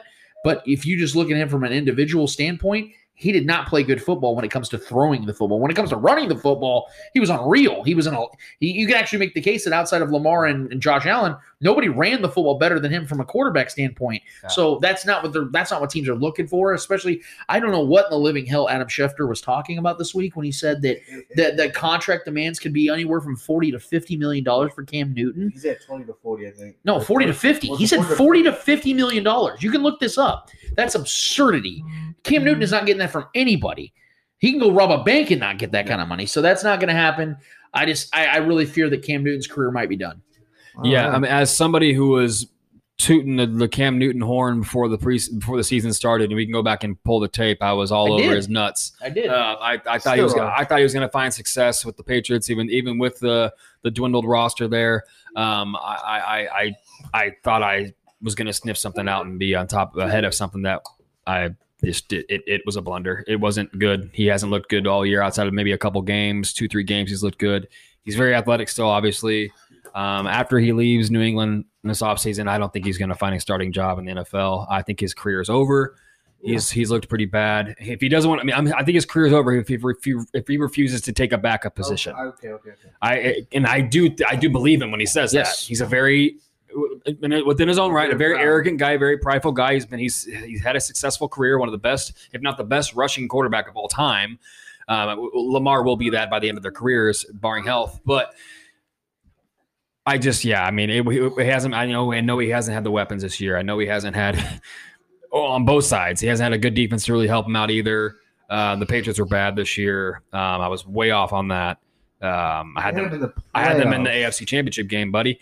Um, so yeah, I was really, really off on that one. Um, but I, I, I just love Cam Newton. I really have. I've always loved him his whole career. I loved him in college. I liked his flair. I liked who he is. I love his work ethic. Uh, but he's just, he's just, his body's just betrayed him. He's not good anymore. Uh, I don't think unless he, like I said, unless he takes a backup gig, he's, he's his career's over. All right, next question. Is Trevor Lawrence the best QB to come out of the draft in the last decade? So ask that question one more time. Is Trevor Lawrence the best QB to come out of the draft in the last decade? I mean, it's it's it's hard to say at this point because we haven't seen him play at the NFL level. If we're talking talent, though, Uh, So we're looking at talent wise, even like when all the guys got drafted. So we're looking at just when they got drafted, not their NFL success. I, I wouldn't say so. Uh, the reason why is because we now know what Patrick Mahomes and Deshaun Watson are. Uh, we we know that these guys are top flight quarterbacks in this league. They're two of the, the well, Patrick Mahomes is the best quarterback in the league, and, and Deshaun's a top five quarterback. Uh, they both are, in my opinion, more talented than Trevor Lawrence. Uh, Trevor Lawrence has been great at what we consider being a winning quarterback. He's he's lost two games in his entire college career. One of them was in the championship game against LSU, which was the greatest college team of all time. The second one was against OSU, who or Ohio State rather, that's going to give a real game to Alabama. And I think Alabama's going to win that game, but I still think that's a they very well could. They very well could. Ohio State is, is an incredible football team. And those are the only two games that Trevor Lawrence has ever lost. From a talent perspective, Trevor Lawrence is awesome. And he could very well have a really good ga- career in the NFL. The point remains, though, is that I don't think he's been more talented than Patrick Mahomes was in college because people weren't paying attention to Patrick Mahomes because Patrick Mahomes, we all know how college football works. It's political. If you have a chance at, at, at winning a BCA, BCS title, people pay attention to you, and all of a sudden you're better than somebody else. Patrick Mahomes in college was unbelievable. It was the fact that he had a horrible team around him that people forgot that he was that great, and people actually said he would never be great in the NFL. Trevor Lawrence can't do anything that Patrick Mahomes can't. So I have a hard time sitting here telling people that I think Trevor Lawrence is the most talented quarterback to come out in a decade. The hype, if we want to talk about hype, there is maybe besides Andrew Luck and John Elway, there has never been a quarterback coming out of college with more hype than Trevor Lawrence. I, I will definitely say Inclu- that. including Joe Burrow. Yes. Oh God, yes. Joe Burrow had hype, but it wasn't to the level of Trevor Lawrence because Trevor Lawrence again is doing things that Joe Burrow didn't do on a consistent basis. Joe Burrow kind of was all over the place in his early portions of his uh, college career. That now has changed. Obviously, he's a starting quarterback in the league. I, I think he's going to be well, but I'm not going. to I'm not going to. I'm not going to put Trevor Lawrence at the top of the most talented because Andrew Luck. I mean, Andrew Luck had insane talent coming out, and he came out in 12, was it 2012 and that was less than a decade ago. So we're we're sitting here talking about Trevor Lawrence being the most talented. I I, I have a hard time uh, putting. I will say this though, to add to the whole you know uh, the aspect of Trevor Lawrence being a, a, a, franchise changer. It comes back to what I said in the opening monologue about uh, opportunities and situations. Let's say Trevor Lawrence comes in the league and shows, oh my God, we really, despite the fact how hyped he was, he was even better than the hype was. What I fear for him is going to a, a franchise that is just more of the same, like the Jacksonville Jaguars. Mm. The Jacksonville Jaguars have had really good players throughout the years, and they've wasted them. And I'm afraid for his talent to be wasted upon a franchise like that. I have I, that's my biggest fear with him. It's not about whether he is the most talented quarterback coming out of the last decade. It's can he display those talents on a team that's actually going to give him the opportunity to do so. So what was the question again? Um, is Trevor Lawrence the best QB to come out of the draft in the last decade? I mean, is he is he the most hyped? He might be the most hyped since Andrew Luck. I don't think he's the best. I mean, I think we already know Patrick Mahomes is the best, um, without question. Uh, is he the best coming as far as like his production Like, from uh, college? Like, yeah, just we're Between not him and Joe Burrow, probably, Yeah, yeah. we're not counting. We're not counting and as far as a winner, him and Joe Burrow probably the two best to come out. You know, and then it's funny they're back to back years. I think I don't know. I, I think Joe Burrow uh, beat out Andrew Luck as far as wins. Um, so I think yeah, I- think outside of Joe Burrow, I mean, or he might just be. I don't really know. I'm not the biggest college football head guy. I, I- really only focus on what they do when they make the pros. That's all that really matters to me. I'm more of a pro football guy, but yeah. I mean, as far as wins and his numbers and everything he's put together, I mean, he might have the best resume, yeah, maybe ever heading into the league for sure. He might be one of the most NFL ready quarterbacks outside of I think Andrew Luck was because I think Andrew Luck's obviously Andrew Luck's debut in the NFL was incredible. Yeah. What he did his first year was incredible. He overachieved and he already had a super high bar. So yeah, he's up there, man, definitely. Okay. And then last question. Uh, last question for you guys. I feel like I've asked this question many times, but it is just as relevant as it was every time I've asked it. I, I want to hear your thoughts on the whole Kyrie Irving situation. Man, look, I'm going to try to make this as as wrapped up as possible. I I because I don't want to give him as much time as as some people are giving him. I will say this: I told you so, man. Like it's it's already happening. We're we're, we're in the early stages of this season, and he's already showing that he is going to be a detriment to the Nets. Supposedly, according to the stories, he just needed a, a mental break from playing basketball you know, seeing he didn't have a big enough break, I guess, when his team didn't make the playoffs last season when he was hurt half the season already and didn't play until this. December. Yeah. So he almost took an entire year off, but I guess he needed more time off during this season when he's only like 10 games in. And, and, and we're sitting here talking about a guy that literally said in his quote, I just didn't feel like it. Does he have the right to do that? Yes, but is that his? But that, is that is that a great look for him as as far as optics when he's already up against it? When it came to going to Boston, choosing to leave prime LeBron James when they went to four straight finals, going to Boston to be the man, only to leave a year later when that team went to Game Seven of the Eastern Conference Finals against LeBron James without him even in the building, to now going to the Nets playing a bigger detriment for the Nets now, and putting even more onus and pressure on KD coming back from an Achilles tear at 32 years old to now playing this BS out there, throwing this BS out there. It, it to me, I I have a hard time finding respect for Kyrie Irving in this. Even if it is true that he just needed a break, that's fine, man. Go take care of yourself. But he doesn't get the benefit of the doubt for me when it comes to work ethic, when it comes to the person that he is. I think he's a very self centered individual that's always looking for a way to spit in the face of everyone else to make himself look shinier and better. Mm. And I don't have I don't have a problem admitting the fact that I just I have a disdain for Kyrie Irving as a person and as a player at this magnitude and this point of his career because he hasn't put together enough as an individual to get that type of uh, uh, benefit of the doubt, if you really want to put it down like that, to get that type of uh, of backing and my support to say maybe he's going through something. Maybe no, man, he had almost an entire year off of basketball. He was trying to cause the bubble problems. He was trying to get that thing shut down. He's been trying to do a lot of shit on the outsides to make this to make things harder for his fellow man. And I, and I, I'm just honestly sick of it. And I, I hate to say this, guys. And I, I know a lot of people are hyped up on the Nets. You guys are both been pretty hyped up on the Nets. I'm not. I don't think this team's going anywhere. And in large part is because of the person that Kyrie Irving is and a player that chooses to check out whenever he feels like it. So I don't know what your thoughts are on this, Eddie. I would love to get your thoughts on, on Kyrie as a person. Maybe you have a little bit differently because I just I find I find it difficult to defend him. it, it, it- just like you said, man, it's very hard to defend a, a guy that just been like in the media's like um I don't know if it's like it's something against the media or like he's just a very odd person if that makes any sense. Yeah. I seen uh not that was it before the when the season started he did the whole fucking smoke thing The Sage, yeah. because he was uh his tribe or whatever ritual. He's like he's like Mackenzie from Hobby Lobby, man. I It's was just like, okay. So I think I think what Kyrie is, he's a attention seeker, and he when the attention is not on him, he does anything he can to get that attention back, and every single time it works. Just like I said before, I asked this question.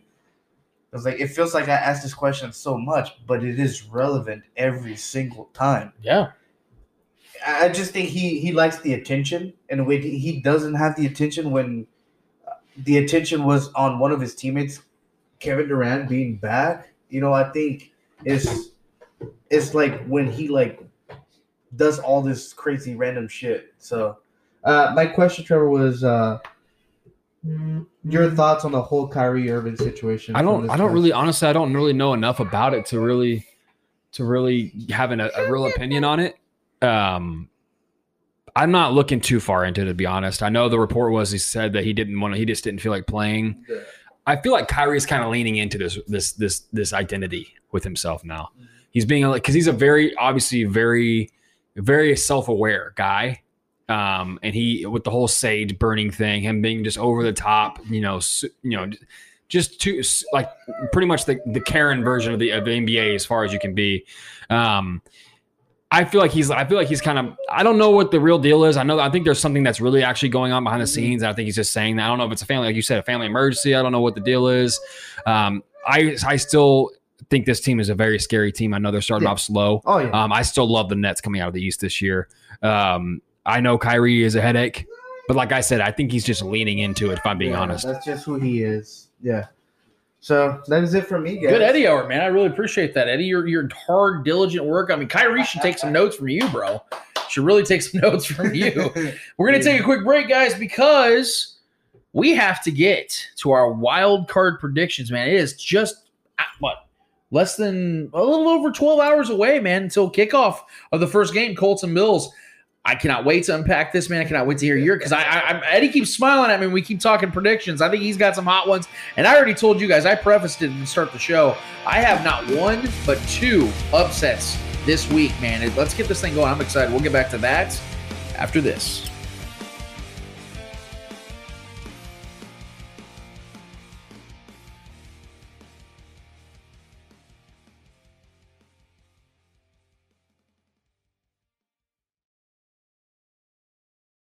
Midcoast Modern is a Kansas City focus on modern handmade and small brands. A resource for design centric home goods, apparel, jewelry, artwork, and limited edition gifts.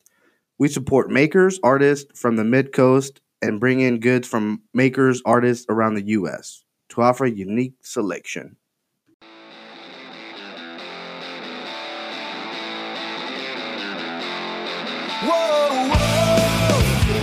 Back at it again on the Spoken Podcast for segment number four. I'm your host, Lance Twidwell, here inside the Spoken Studios with my guys, Trevor Twidwell, what's good? Eddie Ortiz. Yo, yo, yo. Before we get to our wild card predictions, which I cannot wait for, I want to play this little, uh, you know, throwback for us from uh, episode 80 on our prediction show. Trevor mentioned just a second ago. God damn it! three. The Bills are the number three seed there. Um, so I got the Ravens beating the Browns. I got the Steelers beating the Texans, and I have the Patriots beating the Bills. Getting revenge from losing the division because I'm putting my money on Belichick in the playoffs. Fuck. I don't think I had the Patriots in the Thanks, baby. playoffs. Yeah, I have the Patriots in the playoffs. Oh yeah. Fuck. Yep. Because you believe in our division more than I do. You believe in you. You have the you have the Chargers and the Broncos. See, I don't. I don't Yeah, Eddie. Yeah, yeah. Fuck you. Patriots more than I do the Broncos. Ah! Patriots and okay, because So? of the, pa- the playoffs, you're taking the Patriots over the Bills, right? I. It's hot. I'm I have the Patriots in the damn playoffs. Yeah, you have course the Texans going s- All right. six and You have ten. You have your time. you know what, Trevor? You're right. It was ridiculous that I had the Texans going six and ten because they went four and twelve. I want to give a shout I out to believe in Trevor. your, I believe Give in me your some shot. knocks. Trevor had the hot take of hot take, but I will say in that yourself. In that little snippet, Eddie did have have the Broncos and Chargers in the playoffs, guys. I think they combined for uh, ten I wins. was close. I was close. you, your his predictions were a shit. Yeah.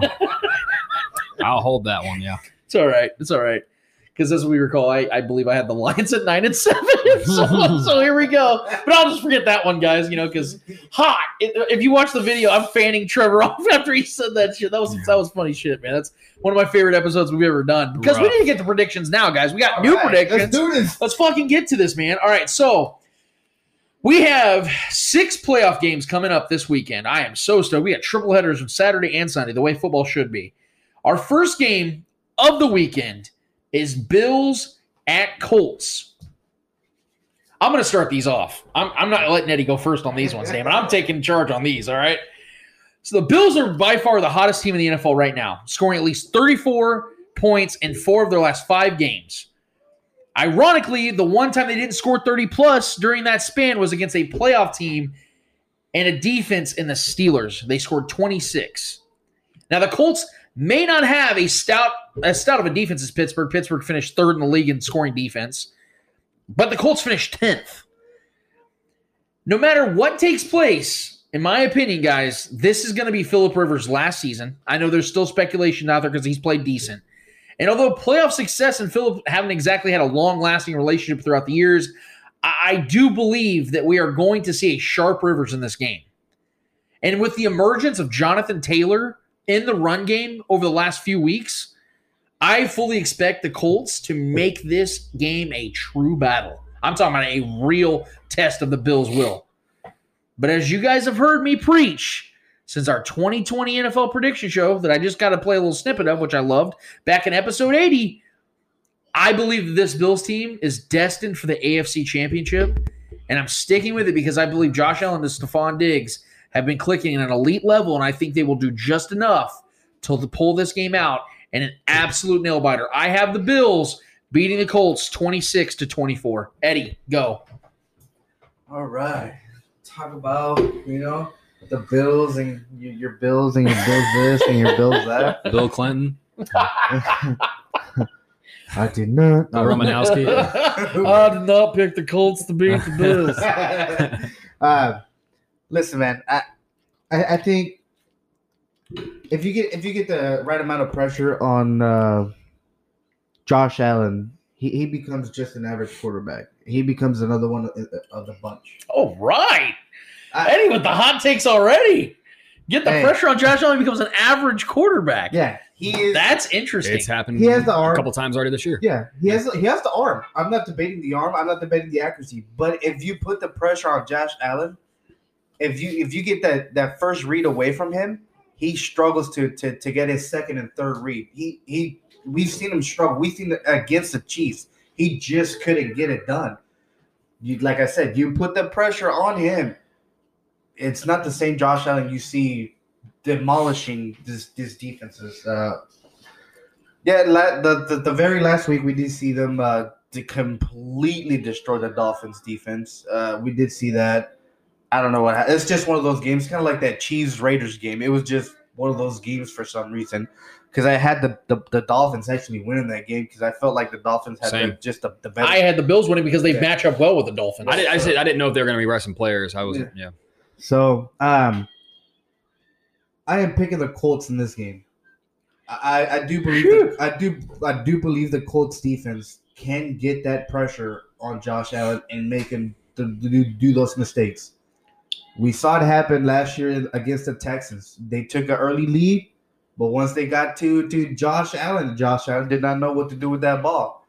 It's yes, I get it. It's a whole nother season. It's a whole nother year of experience. But I this season I saw the same Josh Allen when he got pressured. I saw the same Josh Allen from last year when he got pressured. Same exact thing. He didn't know what to do with the ball. So I do believe the Colts have the defense to to put that pressure on Josh Allen. Uh, people are gonna say, "Oh, well, they played earlier in the season and the, the, the Bills won." This is a different season. Playoffs is a completely different season, and, and I do believe like the veteran presence of Philip Rivers in that Colts team, it's gonna be tremendous. And, and I think the Bills are still too young to, to have that. Yes, they, they had playoff experience last season, but I, I still think they're too young, too too raw. So I'm gonna I'm gonna pick the Colts winning this game 27 to 21. Yeah, speaking of Bill Clinton, there's going to be sexual relations in this game. um, and the Colts are going to be the top. Um, I think the Bills are going to be on the receiving end of this uh, sexual relations. Oh my god! I'm picking the Colts as well. Um, this is this is Philip Rivers' uh, last hurrah. I love the I love this Colts defense. I love the the the the the running game of the Colts with the three headed monster they have back there with the receiving backs and the absolute bruiser that is Jonathan Taylor, and who's been absolutely balling out of his mind this last three weeks of the NFL season. Um, this Colts team had no business barely making the playoffs. Um, it should have been a 12 to 13 win game. They had a couple blunders. Um, this is a very good team, not only a very good roster on both sides of the field, loaded with veterans on both sides of the field, with T.Y. Hilton, Philip Rivers offensively, Justin Houston on the defense. He's been here, has done that. He's won some playoff games. Um, I just I don't know what it is. I have a vibe about this game that that we've seen with Josh Allen. He's got a similar, vibe. similar, similar to the way you feel about Lamar Jackson, how he's crumbled in big moments. I know Josh Allen wasn't absolutely terrible last year in the play, postseason, but he wasn't good. He wasn't good, um, and he's I mean, he was playing a worse team at the time. This this this Colts team is better than that than that Texans team. That Texans team won that game off the literally off the skill in the back of Deshaun Watson. But when he scrambled and got away and made that play downfield, that was all him, and that was the game. We all knew it. Uh, Josh Allen did not put his team in, in a position to win that game. He just didn't. Uh, he failed towards the end when he had opportunity after opportunity, put away that so-so Houston's defense. Um, I know he didn't have Stefon Diggs, an elite receiver, but I do think this Colt defense, this Colts defense, is a team that can scheme him sort of out of. You're not going to completely scheme him out of the game, but And he has an oblique injury, just right throw out. and he's there. been and he, but i mean he's been healthy all year i think he's fine i don't think that's that that i wouldn't read too much into that to be honest uh, he's had uh, some time to rest up with this week here i just i don't know what it is man i think i love coach frank reich i love coach mcdermott as well i just trust i trust what they've been doing over there in, in indianapolis i know they've not been an exciting team but they're they're quietly a team who's put up a lot of points this year They've they've they've dueled with the, the the offensive tit- the Tennessee Titans. They've had some really big outbursts offense. I will say this: there is one team in this matchup that is top ten in offense and defense, and it's not the Bills. for sure. It is the Colts. I will give you And I that. don't That's care. why I believe this is a nail biter. And the pressure is 100% on the Bills. They've been sure. hyped up For for, sure. the last month mm-hmm. by everybody. The biggest pundits out there, Colin Cowherd and all of them. They're all especially praising and them. especially the, the dynamic of the Bills just storming their way towards the end of the year and Right. storming the gates of the postseason. They put a lot and on the film. Colts and the Colts stumbling and hoping certain teams will lose just so they can make it. And it worked into their favor, and they're here. I just think the Colts, the Colts, and they've been a good road team this year too. They perform well on the road. I just think this is a, a upset spot just waiting to happen for Man. Josh Allen. I just think I, I Two really I, I one, want 100 percent agree with Eddie. On I know who my L's are next week. I know that for sure. Let's move along, though, guys. We got to get to these games. Uh, we have the Seahawks and Rams afterward. Now, I think this is going to be the most boring, bland game of this entire uh, postseason. To be honest with you guys, Yeah. I think this is going to be pretty brutal. Uh, but I, I'm, guys, we all three picked the Seahawks to get to the Super Bowl, so we have to. I mean, I feel like we have a responsibility here to kind of pencil them in. But I don't want to speak for you guys. I think this game is going to come down to very basic things. Can Russell Wilson make a couple big plays to basically counteract this incredible defense from the Rams side? Yeah. And can the Rams get anything out of the quarterback position? If the Rams can get anything out of Jared, Jared Goff, Goff, who might give it a go this he week, he might play. he might. If they don't have Jared Goff, I, I- don't think they have a shot in, in hell of winning this game, even though Jared Goff's been Wolford pretty bad this season, if we're being honest. But they need Jared Goff. They really do. Yeah. Uh, to get the ball to Cooper Kupp and Robert Woods. They can get any fluidity on offense. They have a legit shot of winning this game. J- Jamal Adams is banged up on the defensive side for the Seahawks. He's going to give it a go, but He'll he's play. not going to be 100%. This is going to be an ugly game. They just played week 17. The Seahawks beat them. They have a repeat performance, an opportunity to make things right for the Rams. Their defense is going to be tough on the Seahawks. I think this is going to be a very low scoring game.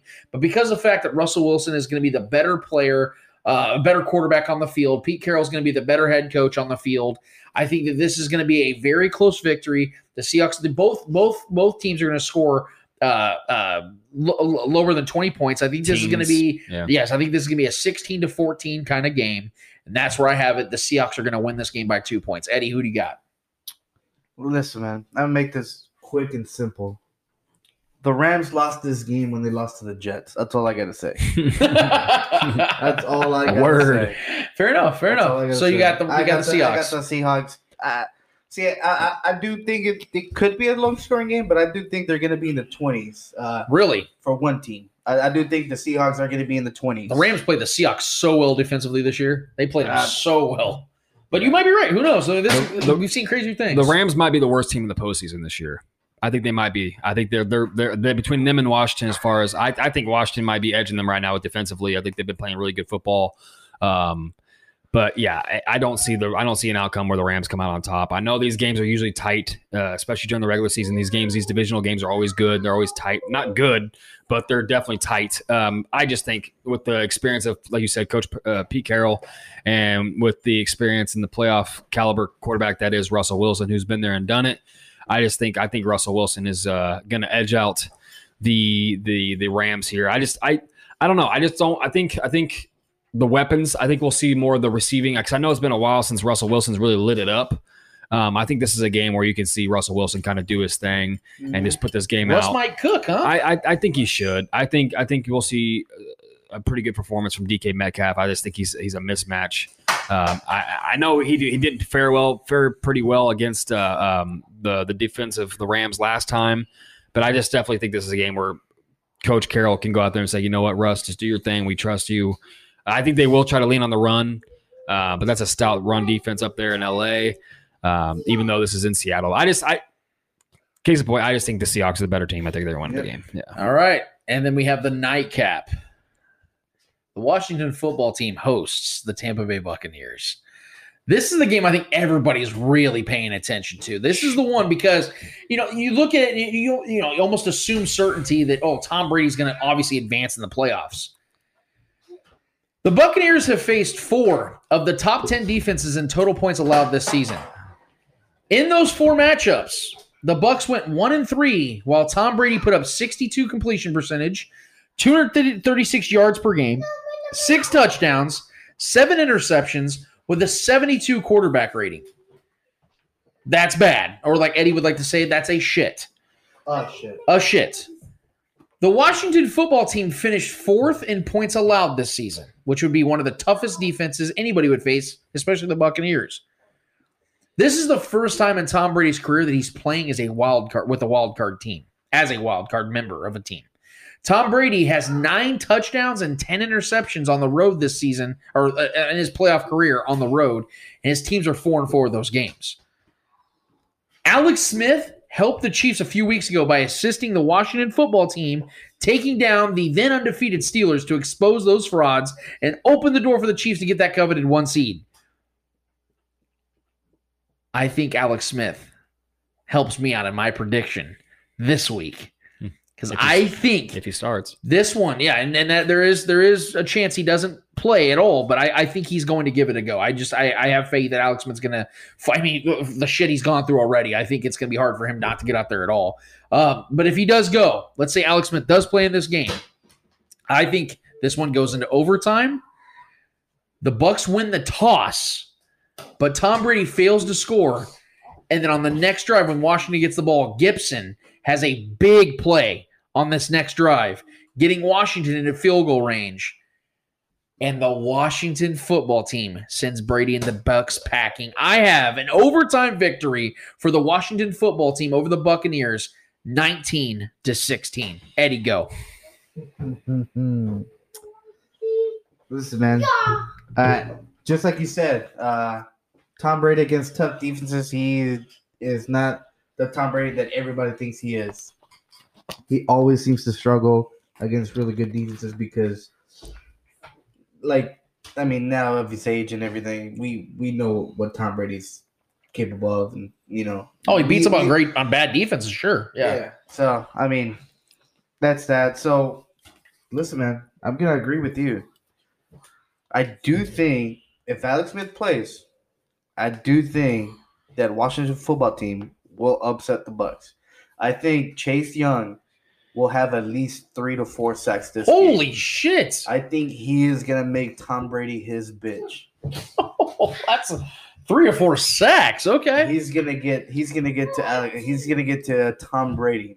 Tom Brady's not mobile. Tom Brady's not mobile. Well, we know that. Yeah. And if you get and Chase Young, you know how he how beast he mm-hmm. is. Yeah. He can get through there, and Yeah. he he even said it on Twitter. Or I can't remember where he said it that you know he can't wait for Tom Brady. Mm-hmm.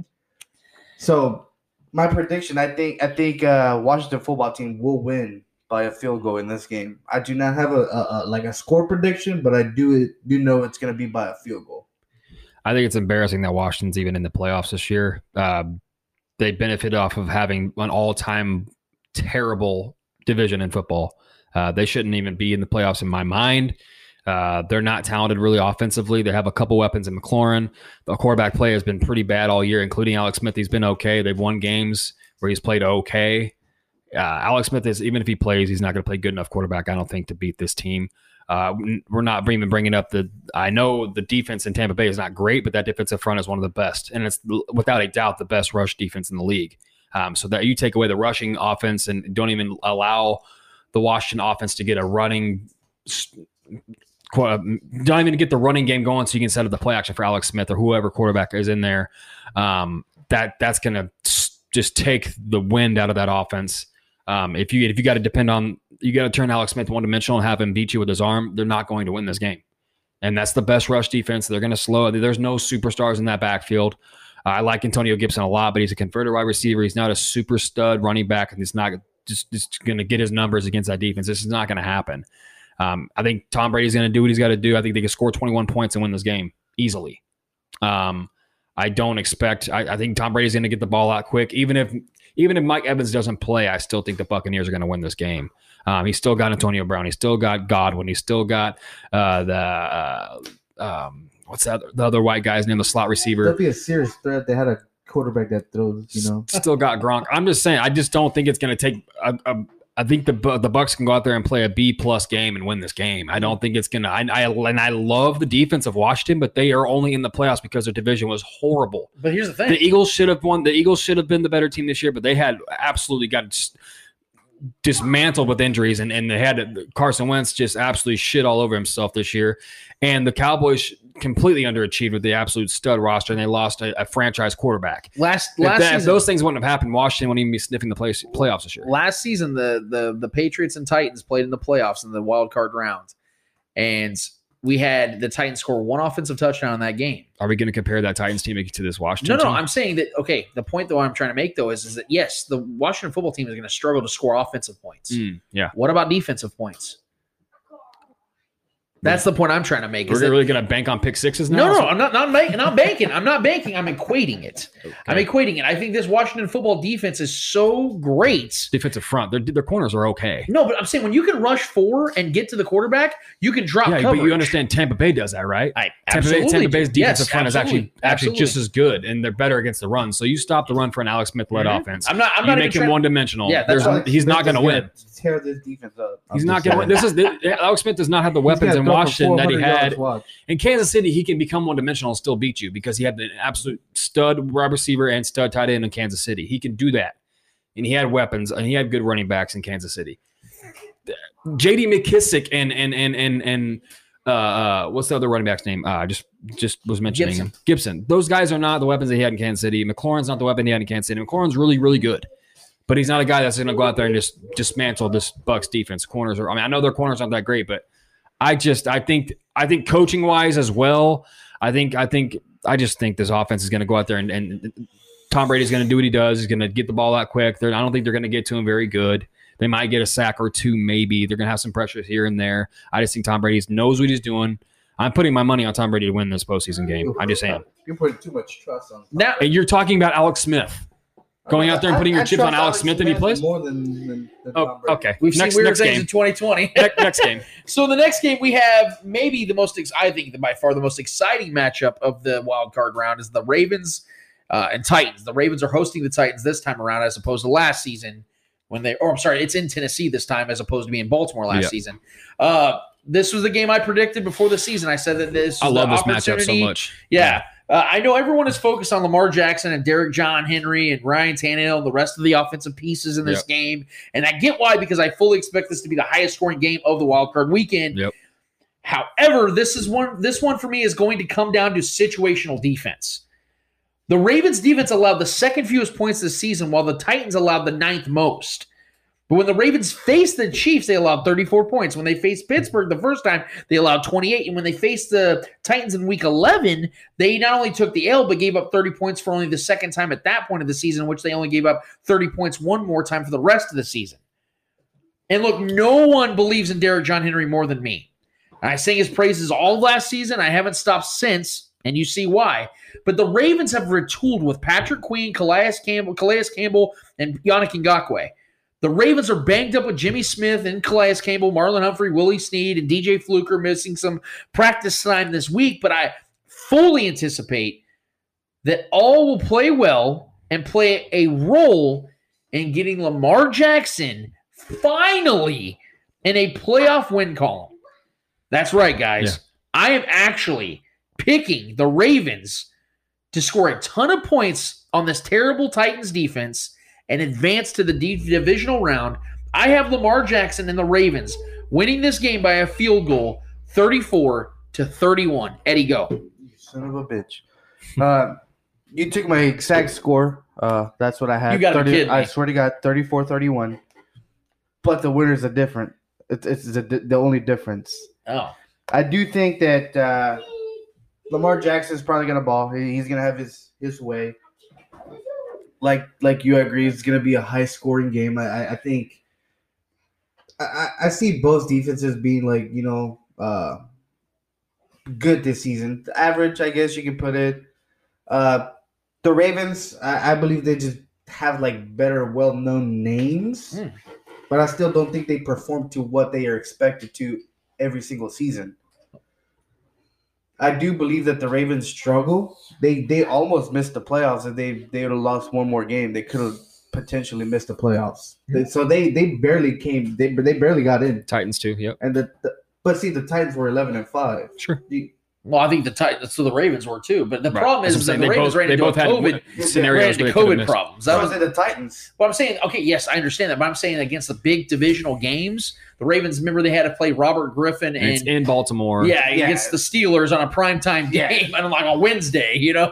It was a, So, they ran into uh, some serious hurdles. They could have went 12 and 4, 13 and 3 this season, but I, I, I understand where you're going. Yeah, and I do think that they they both struggled defensive wise. That's why I think it's going to be a, a high scoring game. I, I do think both defenses show up in random times and they disappear throughout the game. Uh, I do see that. Uh, it was a great game that the Ravens had against the Browns. Uh, it was a back and forth, back and forth, back and forth. Game of the year. Uh, yeah, Yeah. I would say it's game of the year.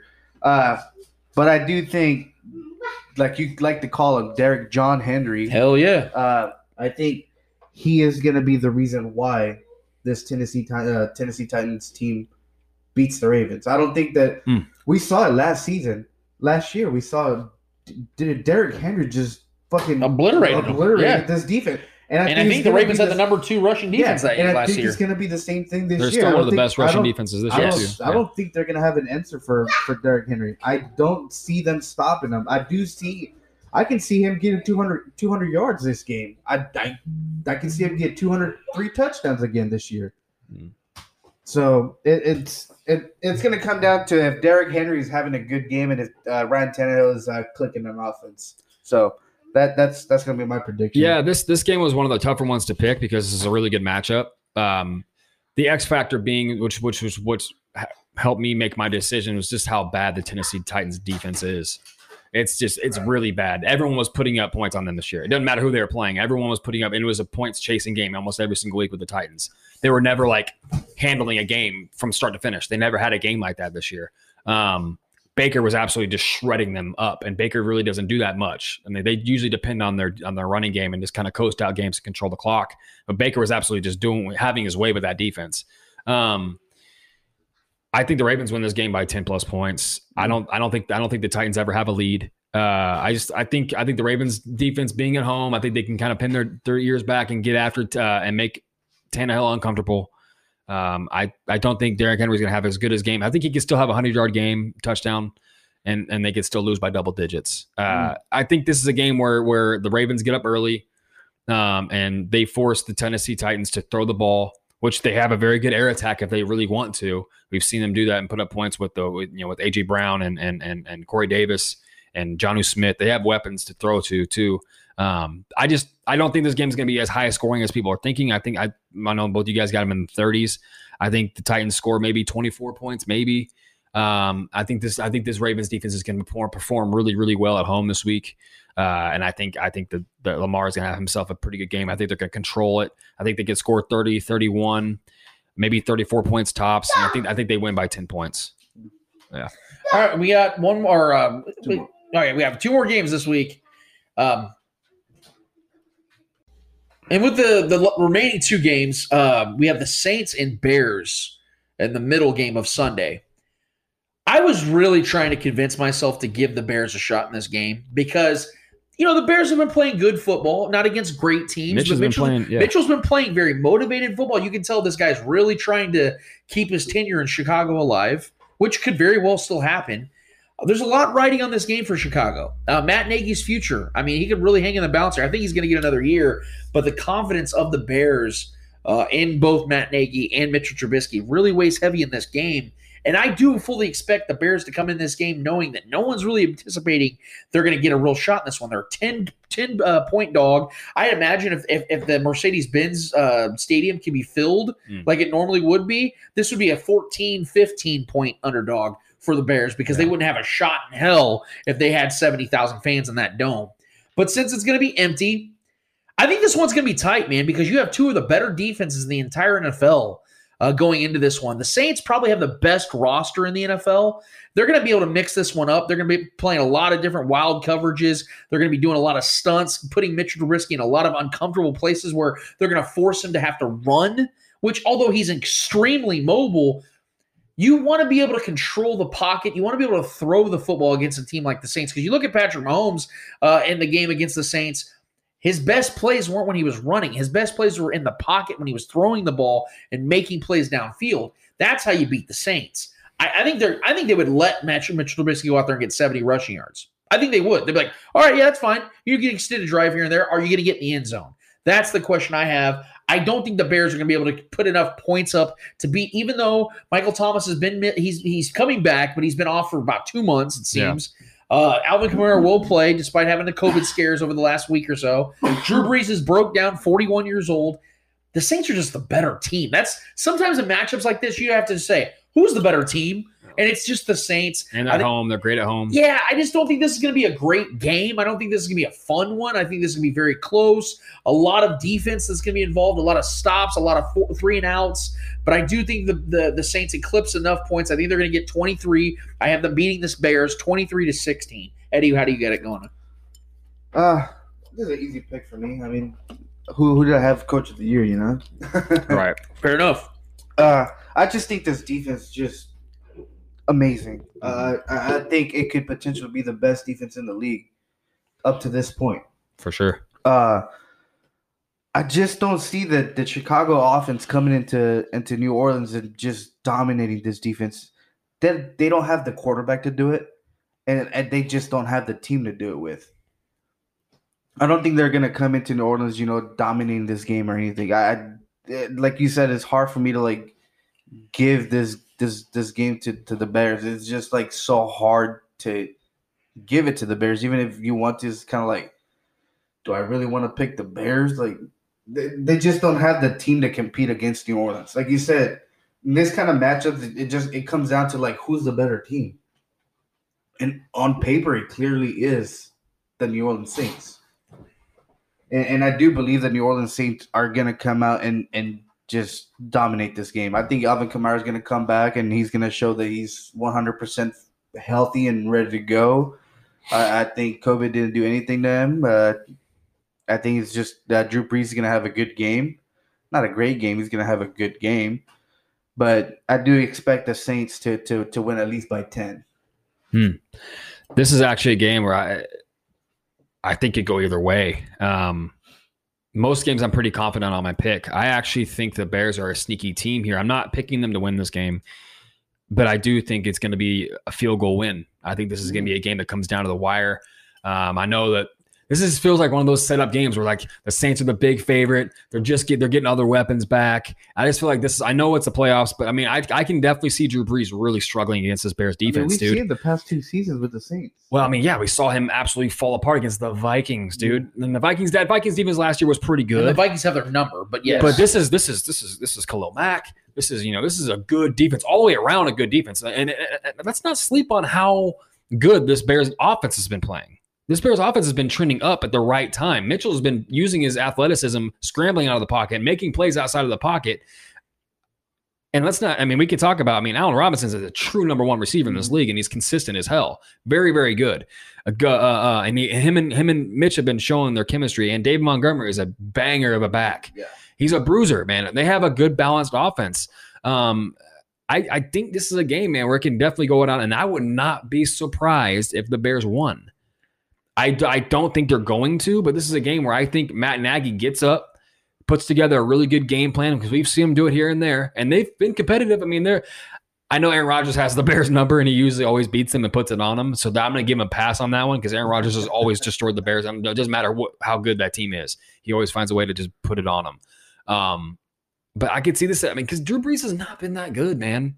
He's not. If this He comes down to two quarterbacks having to outdo each other, I'm, Drew Brees hasn't been much better than Mitch has, has been when Mitch has Oh, started. yeah. Mitch has been really good and putting up good numbers, and he's way more athletic, right? Mitch is sneaky, got really good legs. So if he gets outside the pocket and starts rushing on these guys, maybe rushes a touchdown, you know, makes his defense kind of, you know, have to like kind of Adjust, backtrack and adjust, right?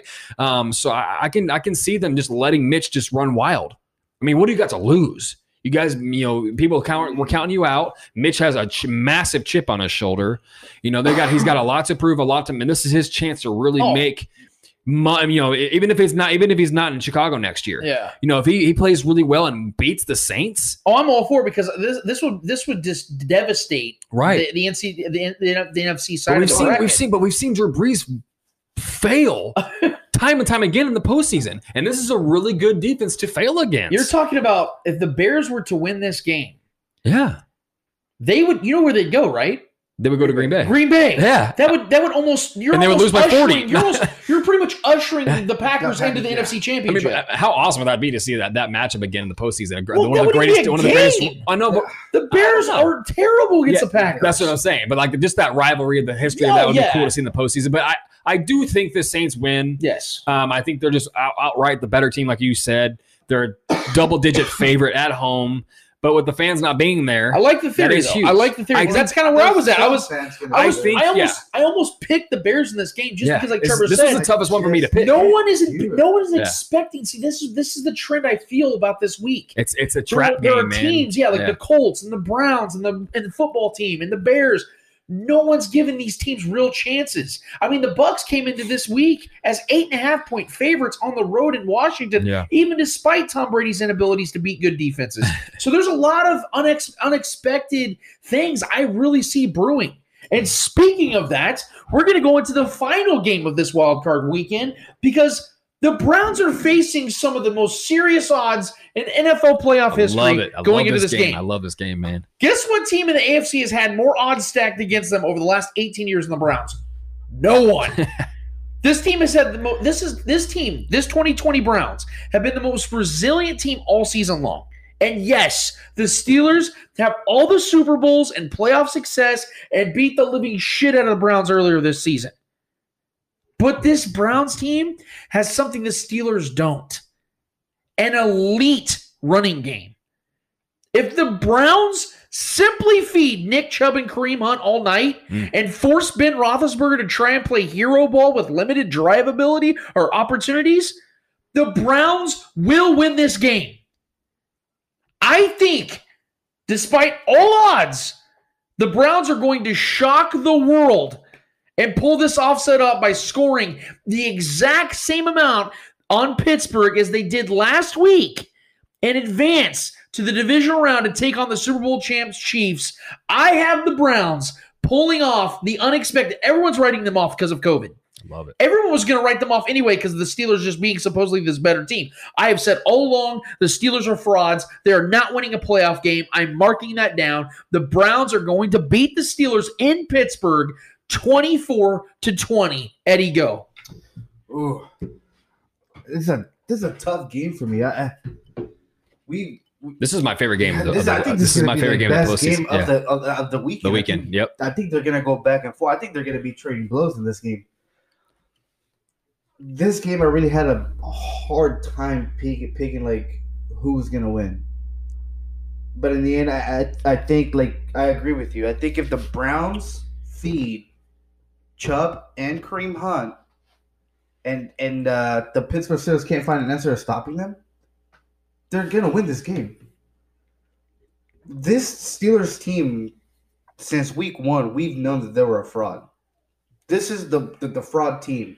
This is the team that made the playoffs because of their schedule and some some lucky wins here and Some there. smoke and mirrors, Yeah, yeah. and then uh, I believe they faced the was it the Ravens team with like uh, COVID or whatever. Yeah, they have their second and third string Exactly, backups yeah. out there. And then uh, RG three got hurt in like what the Mhm. second or third quarter, and Yep. then they brought in the other. Sh- so they had they had lucky games throughout the season. And we've been talking about this, and we we've talked for weeks that this is just a fraud team. We knew that they were not going to go undefeated. There was just no way. And Washington Washington football team exposed them, Mm. and and they, they showed the league how to beat the Steelers. After Washington football team, they lost what three more? The Bills. They, they lost to the The Bills. Bills absolutely own. They lost to the Yeah. fucking Bengals by Yeah. 10. They lost to the Bengals. So the Washington football team exposed them, and, and hopefully the Browns learned something from them. you And the. Browns also have something else. They have the better quarterback in this matchup. Uh, yep. They have the better, The better quarterback. Unfor- um, They- yes, They really do. And it's not like, and, and although the Steelers have TJ Watt, it's a wash when it comes to pass rush. That's Myles Garrett is just up- as good. He's is. up there. yep. I, I, I do. I, I I've do, seen Trevor nodding Yeah. his head for the people that Yeah. can't see what's going on in here. So I'm assuming. I, I do. I do believe that the Browns have the better, the better team. I, I, I think the Browns are more prepared for this game. They they did beat the Steelers without their uh, starting quarterback or uh, a couple starting players. yeah, Mason Rudolph played, but it wasn't like Mason But it Rudolph played and had a bad ex- game in comparison to what Ben's been doing. Yeah, Yes. he, he was making some plays actually. Yeah, Yeah. exactly. Some great Uh, throws. I mean, we saw it last season. The Steelers were a good team last season. They Yeah. weren't a bad team. The Steelers, the Steelers are always a good team. But this, They're always They good. would have won the NFC East Yeah, last but year. for some reason this year it was it was hard to believe on the Steelers. Like it was Yeah. so hard. Like we knew that they were just getting lucky with getting those wins and stuff like that. People We people saw were buying their shit for I- a while, I man. know- they I were have- really buying it. I never did, but people were buying it. and I think it's gonna it's it's, it's just gonna blow all up. Are you picking? I'm picking I'm picking the Browns Oh. to win this game. Let's go. are we are we gonna get a consensus? I said it. Listen, man. Holy shit! I said it last week, dude. The the Browns are my Cinderella team of this postseason. I'm not saying anything moving forward because I know we got to take one game at a time.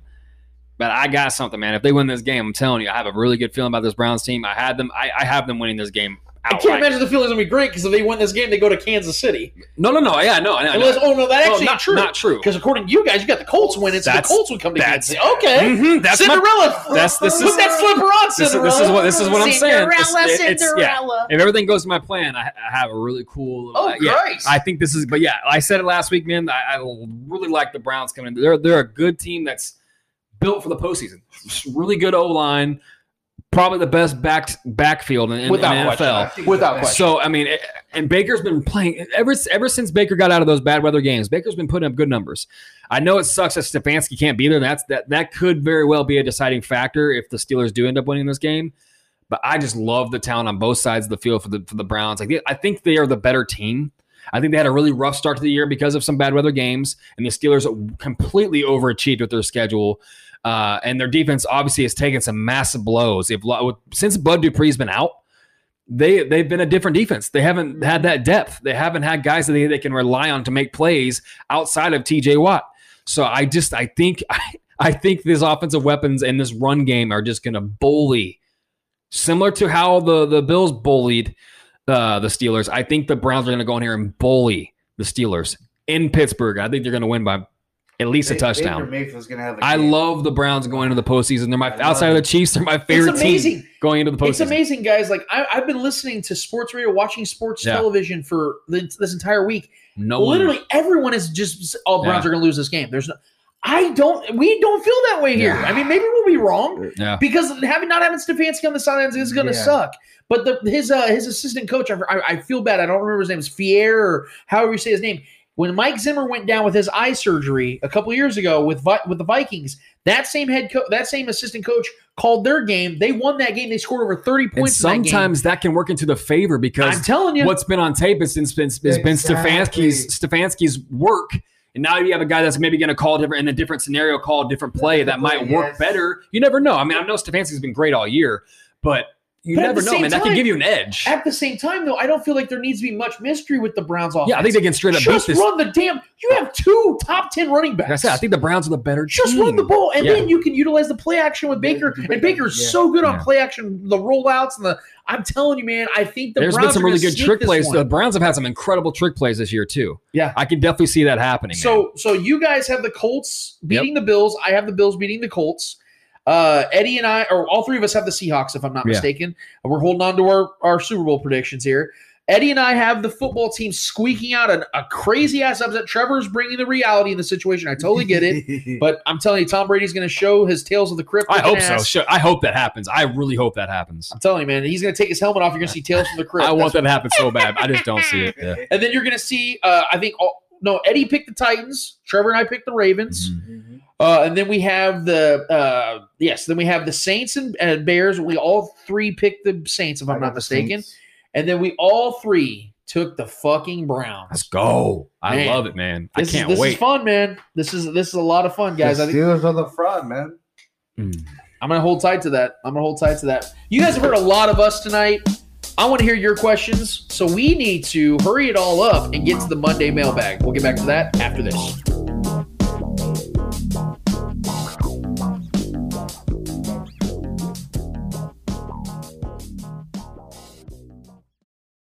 Mail time. The mail's here. It is time for the Monday mailbag, what we do each and every week is we give you guys, the listening audience, an opportunity to basically take over the show for an entire segment. It is your platform, your time. You guys let us know what you guys want to talk about, what you guys are steaming on this week in the world of sports. So let's get right to it. Eddie, what is in the Monday mailbag this week? You'll be surprised, man. Uh, We only have one question, no, two questions today. You We guys have have failed us. two questions today. That is Was it. there was there no Donnie Couch? There was. I oh mean, my it- god. It, It, looks was like Donnie Couch. it looks like the Chiefs took a bye week and our Monday mailbag Mm. took a bye week. Mm. This would be a good week for that to happen. That's, uh, But you motherfuckers better bring it next week. That's unacceptable. All right, so uh, this first question is from Billy Hodge. And you said no Billy Hodge, but there is a Billy Hodge. Billy. All right. Oh, Billy. Well, man, and Eddie, since this is a bye week, I guess Eddie won't be picking against the Chiefs this week. You like how he calls Eddie not a man? That's pretty, di- man. Eh, it's okay. I'm used to That's the kind of relationship you guys have, huh? Eddie's binary. I'm used to it. You're gonna get it when I get home. little spankarooski. little spanky spank. You fuck, Billy. William, you get in here right this second. William Hodge the third, you get in here. All right. My question is, how healthy will the will the Chiefs be next week? As healthy as they've been in months. I mean, you're talking about a team that's going to get Clyde Edwards-Helaire back. The offensive line's been makeshift all season. Willie so Gay's not the only one I'm worried about. The high ankle sprain does suck. Luckily for him, uh, it wasn't severe, uh, and he is young, so I think that he's going to play. I think I think Willie Gay will play, but it'll be at a snap count. Uh, Just he's, like every he's been like yeah he no shit, but he has been making strides over these last couple of weeks. He looked really good in the Chargers game before he got hurt. And He looked amazing against the Falcons.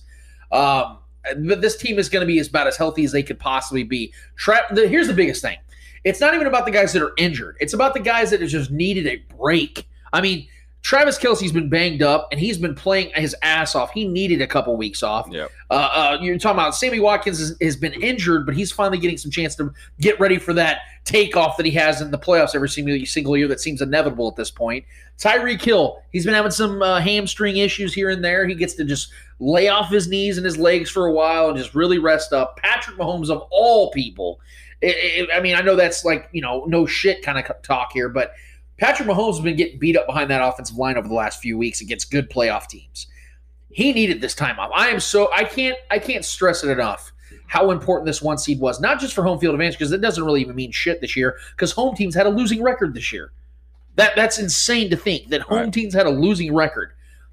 It's about being able to just get off his feet and just sit back and get your body right. The last time Patrick Mahomes had 20 days off was last season when he was coming back from a knee injury. He came back and had 446 yards and three touchdowns against a good defense in the Tennessee Titans. So I think that's the kind of Patrick Mahomes we're going to see coming into the divisional round because of the fact he's also been hearing all the shit talking and the new flavor of the month in the Buffalo Bills. This rest is going to be bigger than I think people realize. And I'm not even just talking about us locally. I think nationally, people are going to go, oh, shit. This Chiefs team's rested. Look how pissed off these motherfuckers are. Because you see Tyrann Mathieu on Twitter, he knows they got a lot to prove still. He still talks about it all the time. And that's another guy that's getting rest. Tyrann Mathieu. So we can just go down the list. Yeah. Case in point is this is a great opportunity for the Chiefs. This is huge for them. They're going to be as healthy as possible. They're, I believe they're going to be clicking on all cylinders. They may be rusty coming out the gate. I'm not worried about rust. This is the type of team that can shake rust off within a matter of a minute. I don't I don't expect rust at all. Actually, um, I 100% am with my guy Peter Schrager when he said that this Chiefs offense is a sleeping giant. Um, this Chiefs offense has got pent up tension ready to burst once we get out those gates. I'm telling you right now, I'm expecting uh, the that. way the way we came out at that Bucs game is what I'm expecting for us. Whoever we whoever we're facing uh, coming out of the into the postseason after this rest. Um, as far as how healthy are we going to be? I mean, it's it as healthy as we're probably, like you said, been all year. Um, outside of you know who we've already lost, which isn't much. Um, I, I, I Willie Gay is the only guy I'm really worried about with that high, high ankle sprain. But in- even at the same time, Hitchens with Hitchens out there, Willie Gay hasn't been on the field too much. Hitchens has been great this year. Um, as long as he's good to go, and as long as we're, we're COVID free, you know, nobody slips up and nobody causes any kind of outbreak or anything, you know, fingers crossed, which we've been probably the best team in the league all year for sure as far as keeping guys COVID free in our locker room. Um, That's a true testament. yeah, I mean, we've yeah, we've uh, obviously that's true testament to our leadership in our in our front office and, and our locker room with Coach Reid, you know, being on his guys about it, and we've been obviously the favorite to win the Super Bowl, and we recognize that. We our, our guys in our locker room, our leaders have you know taken initiative to keep our guys on their p's and q's, and we've been, we've done that all year, and I and I um, I take pride in that. Um, and I know they do too. So, yeah, as far as health, man, going into the postseason with this rest, it, it's it's even it's more it's just more added to you know the repertoire of this team, uh, being who we are already offensively and defensively, and having our guys ready and the the mental preparation for this game, and then the, obviously along with the physical preparation being a health. Um, I'm fully expecting a healthy roster, man. Uh, I think, uh, like I said, I think this offense is a sleeping giant. We're going to come out guns blazing, uh, and I think we'll be just fine. All right. Last question. One more question comes from Taylor Taylor Paredes. Taylor Paredes, yes, that's our guy. Loyal listener, big time, great guy. Miss him all the time. I wish he could be at uh, some of the because last season he actually attended some of the games with us. He watched the uh, AFC Championship with us at our place, and then he watched the Super Bowl with us as well. That was a that was an apple. Or, uh, no, he didn't watch the Super Bowl with us. We partied with him. I miss your scent.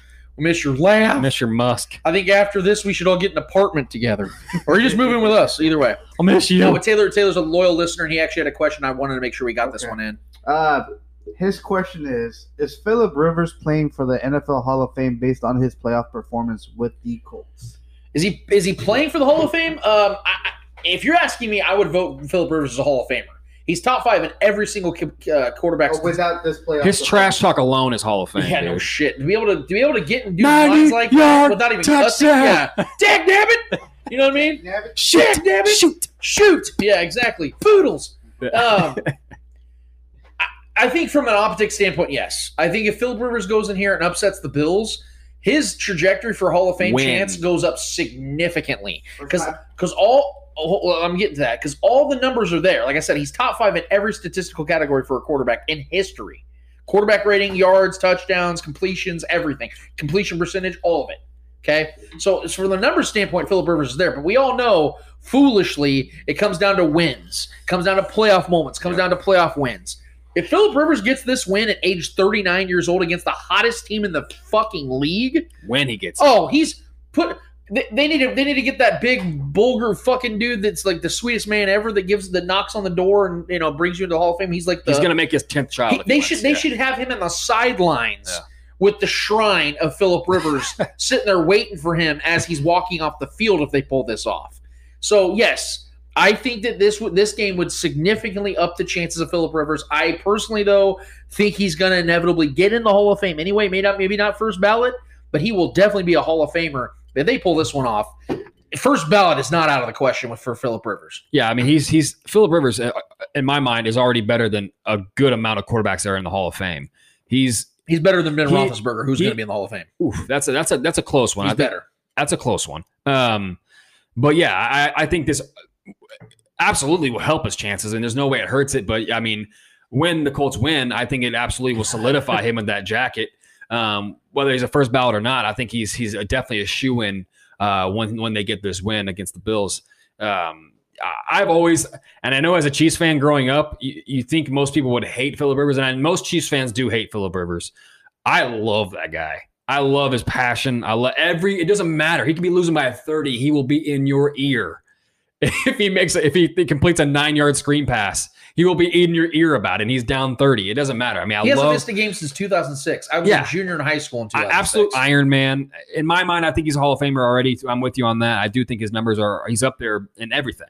You know, so and he's he's had some good weapons in his career, obviously with the Keenan Allens and stuff. But I just think he's done a lot with nothing. Obviously, he doesn't have the playoff success. But but if he wins this game against and, and upsets this Bills team, who's everyone's favorite right now, which is going to happen, I definitely think it solidifies him a spot in the Hall of Fame for sure. Let me, let me just put it like this: Joe Namath made the Hall of Fame. That's what I'm saying. He's better than a lot of guys. Joe Namath had 47 more interceptions than touchdowns in his career. Why is Joe Namath in the in the Hall of Fame? Because he was handsome and he guaranteed a victory, and they did that. Yeah. And that, that's the only reason. So if, if Joe Namath can make it in the in the Hall of Fame with 47 more interceptions and touchdowns, Right. There's no question Philip Rivers is going to make the Hall of Fame. It's just a matter of when. But like I said, you you get this victory, man. This, everyone is voting against the Colts in this I game. love it, yeah. Everyone except I you, you two motherfuckers. I'm comfortable in that pick. They, and if Philip Rivers plays well, he goes out there and puts up, you know, 289 yards and two touchdowns, no picks. Oh, oh. Like I said, have that guy standing on the sidelines waiting for him with the shrine, and hopefully, when they give him his uh his statue, they have his nine kids in their cluster. That's what I'm like, saying. He's gonna make him. his he's gonna make his tenth child. Yeah, like get like get the whole, and by the time he's just gonna Canton, pop out. They'll It's- have 15 kids because he's gonna have nothing but free time when he's retired. So like, Uh. after, like I could see it because he's gonna have a, you know, he's gonna have a booth job when he's done, right? Like, he's so good Oh, at yeah, he's great. Yeah, he's yeah. gonna have he's gonna have pre and po- post coitus before every game he does. So I'm betting by the time he hits 50, he's got like damn near like they're gonna have a NFL roster. they're gonna have a sex room for, Philip yes, Rivers. booth. yes, they're gonna have a 53 man roster because I'm guaranteeing he's gonna have all sons. They're gonna have a Mormon just- sex booth. For al- the alpha fucking male. He's gonna have 53 men and as as sons. I'm telling you guys that he's gonna. He, Philip Rivers might want to get into porn because he's really good at fucking, obviously. So Philip Rivers, I, I, I'm He's a faithful husband. He's. Hall of Fame football player, Hall of Fame fucker. So congratulations to Philip Rivers on the sex and a potential uh, upset that that could be of all time because I think this is a they upset the the Bills in this game. This is gonna be a game they talk about for the next fifty years Mm. because Philip Rivers uh, at the end of his career, the Bills on the upcoming. You know, like everyone's talking about them being the team that could potentially dethrone the Chiefs. For this to happen, I mean, yeah, the, the- it would be it would be something that we would be sitting over here shitting our diapers and talking about. So uh, be be prepared for this one, man, because I think that Philip Rivers knows it too. I think he knows that his career's on the line here, and and I would love to see him go out in a blaze of glory, man. That'd be a lot of fun to see. Because honestly, as a as a selfish Chiefs fan, I want the Colts to win this game. Absolutely. Not even about the Bills, because I love my my friends up in Bills Mafia. They're they're great. I Oh, call yeah. them the cousins of Arrowhead. But to be able to say that the Chiefs are the ones that put Philip Rivers to bed. Not in, more of a respectful We way. own Philip Rivers. It's a it's a poetry thing. Like you know, you're a worthy. Remember, like when Shawn Michaels did the Sweet Chin music to Ric Flair a few years back. Remember that, Eddie? When when when Shawn Michaels is looking at Ric Flair in this in the in the he's like, "I love you," and he kicks him, and Ric Flair is crying. Yeah, I kind of Oh, see yes. Patrick Mahomes and the Chiefs being Shawn Michaels in that moment, and you know Philip Rivers at the end. He's like, "Just fucking get this over, man. Kill me, Yeah, man. kick me in the fucking face." You know, I can see him be like that being the moment. You As know what I long as mean? it's you. you're worthy. You know what I mean? You know, I'm just I feel like that would be great football poetry, man. So I'm kind of I'm rooting for that shit, man. I just don't think it's gonna happen. So well, great two questions, guys. We really appreciate the effort here, especially from uh no Shaggy Shane, no no Donnie Couch. Like what the fuck is happening here, They took man? the week off. The bye man. week, man. It's a bye, it's a real bye week. Lazy ass fans. But we have one more instance or one more thing to, to get through, guys. I believe it's called Hold This Out.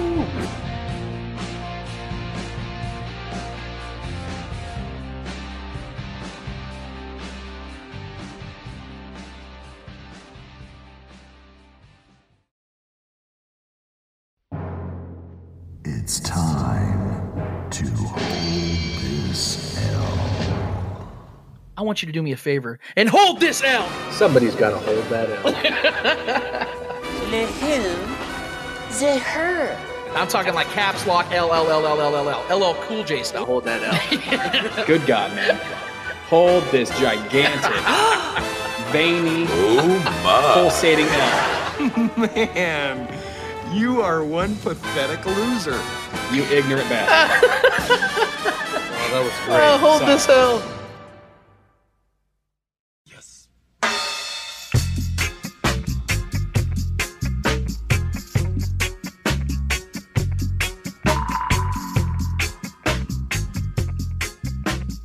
It is time to hold this L. What we do each and every week is we like to give out some friendly or not so friendly L's in the world of sports. Regardless of they're friendly or unfriendly, we promise you that whoever gets them, whether it's a team, a player, whatever the case is, they are very much deserving of it. Mr. Yo Yo Yo, Eddie Ortiz, who is holding the L this week, and why is it F1? It's not F1. Ah, fuck. Season's over. Uh, they'll, They can they'll still start- get it. They'll, they'll, they'll start coming in. Uh, uh, what is it? March when the season kicks off. So we'll probably get one of those then. uh, but no, um, my my L is gonna go to uh to an NFL owner, uh, Houston Texans owner. I don't, I can't remember his name. Um, you're doing everything in your power to push your superstar quarterback away. You promised this man that you would get a say in who the next general manager is and pretty much have a say in the team, you know, because he's the superstar, he's the franchise quarterback, he is the Houston Texans. Not only do you go behind this man to hire uh the the the Patriots uh whatever General Manager Caserio. yeah. And you make him your general manager and not and not talk to your franchise quarterback. And on top of that, your franchise quarterback is telling you, "Hey, let's interview Eric Bieniemy because you know Patrick Mahomes sold Eric Bieniemy to uh, Deshaun Watson. Like he sold him pretty good. He, he pretty much told Deshaun Watson's like, "Hey, this is the, the coach you want." Uh, they didn't listen to him. They didn't care. They don't care about Deshaun Watson's opinion. That tells you how much this franchise really cares about their players. Uh, I don't know if it's a pride thing, but you can't just promise your franchise quarterback that they're gonna have a say in something and not let them have a say in anything. He's pissed at the franchise, like you said earlier. He's not. He's not texting. He's not responding to any of the texts, any of the calls. He's pissed, and I'm not surprised. JJ Watt's also pissed. Another another superstar of your team. So you have two superstars, the, the, the biggest faces in this franchise, pissed at ownership and at anything they're doing. Because they're doing everything in their power to ruin this franchise. And that's why my L is gonna have to go to the, the owner of that Texas because that is his decisions that he's making. So for me, Texas owner, you're gonna have to Hold this L. Trevor, who's holding the L for you this week? All right, man. I'm gonna make this quick because this is light work and it's absolute lunacy. Um, I don't really know who to give it to because there's no names attached to it because these are anon- anonymous sources. But according to Mike Florio of NBC Sports, on a on a show recently, uh, a couple days ago, was talking about how he's um, heard some rumblings and some some anonymous chatter among inside people of the NFL, whether it be coaches, whether it be GMs, whether it be owners. So be it. Doesn't matter um, because according to him, and I'm going to read his quote here. It says, "quote I've talked to very knowledgeable people in the league, in the league cities or league circles, sorry, who quietly will say that if they had to choose between the two right now, they would take the two being Josh Allen and Patrick Mahomes. Let me clarify. If they had to choose between the two right now, they would take Allen for the course of the career because he's larger and possibly more durable than Patrick Mahomes would be. It remains to be seen how durable both are for the long haul, but that's high praise for Josh Allen because there is a sense by some that Patrick Mahomes is in a class by himself. There are others that think Josh Allen is in the exact same class. End quote. I don't really need to say much more. I don't know who I don't know who these people are. They seem to be pretty high up people. If Mike Florio feels the need to bring it up, these anonymous people. Um, I don't think I don't think Mike Florio himself would just be bringing up some nobodies if he talked to. So these are probably some high up people. I'm guessing they're probably owners. I'm guessing they're probably some head coaches um, that have some vacant quarterback spots or just or in, in general chatter behind the scenes here. But the fact that people are either thinking Josh Allen is in the same tier as Patrick Mahomes, or they would even have him leapfrogging Patrick Mahomes for the future. When Josh Allen was a project and still is very much a project and has benefited from the absolutely great coaching that new offensive scheme that has worked in his favor this year, no doubt. But we're talking about the defending champ. We're talking about an MVP of this league. We're talking about the new face of this league. And we got people that are questioning that still. Why? Why do we do this to ourselves, man? I swear, I, I I really think that people in the in the sports get bored. It's the same thing with I know I know I'm not calling I'm not putting Patrick Mahomes on LeBron's pedestal yet, but it's it's a similar effect when you're that great. People feel the need. It's this hipster mentality. Oh, I'm going to try to do say something contrarian so I can be ahead of the curve if it happens if Mahomes somehow just falls from from his from the cloud that he's on right now. If Josh Allen somehow goes and wins a Super Bowl and is the MVP and is the best quarterback moving forward at over Patrick Mahomes. It's this it's this it's this serial contrarian way about sports talk. And it's just who who's going to try to be ahead of the curve on something and try to be, you know, sexy or have a hot take. We see it all the time. It's it's how these people and I guarantee you, these people are going to come out the woodwork if Josh Allen wins. If Josh, it's just it's how it works, man. These people try to be ahead of the curve. They're anonymous now, but I guarantee you, if something happens, they're not going to be anonymous in the future. It, I don't know what I mean. Obviously, at this point of, the, of his career, Patrick Mahomes already has nothing to prove. Yep. He's done the ultimate goal. He's been the best in the league since he's been a starter in the NFL. He's won the ultimate game. He's won a Super Bowl. He's got that jewelry already, and he's on pace to get himself another one. And they're the favorite. Why are they the favorite? Because of him. Right. so the whole idea of this nonsense is just the it's just painful to even read that. And I know Mike Florio, being the, the the guy he is, who I have a lot of respect for, I know he 100% disagrees with that. I know he 100% thinks Patrick Mahomes is the is obviously a tier of his own, which he is. Wow, you said you have respect for Mike Florio. That's, I, I, I, well, in, in this sense, I think, I think that he has the respect for Pat. I know he, he's had his run-ins with the, the Chiefs. and he the- suggested the Niners should injure. I understand. Yeah, I understand that, but I know he he definitely does not agree with Josh Allen being up at the tier above or on the same tier as Patrick Mahomes. I don't think that, even though Colin Cowherd seems to think he is, and he's better than Patrick Mahomes at this point right now. Unbelievable, but we can go there too. The anonymous sources, I don't know who you are. These talking heads, I don't know who you are. These serial contrarian hot take people. Just do me a big fat favor, please, and hold this L because I just yeah I it's it's exhausting at this point, man, to continue to defend for for what? Why are we Yeah. defending Mahomes? It's just it makes no sense. It's man. path- yeah. Um, my favorite times of the year uh, when it comes to football season is right before, so we can make the predictions, and during the playoffs when you're making your predictions to see it all unfold. I love like I love looking back and seeing how wrong or how right I was about stuff.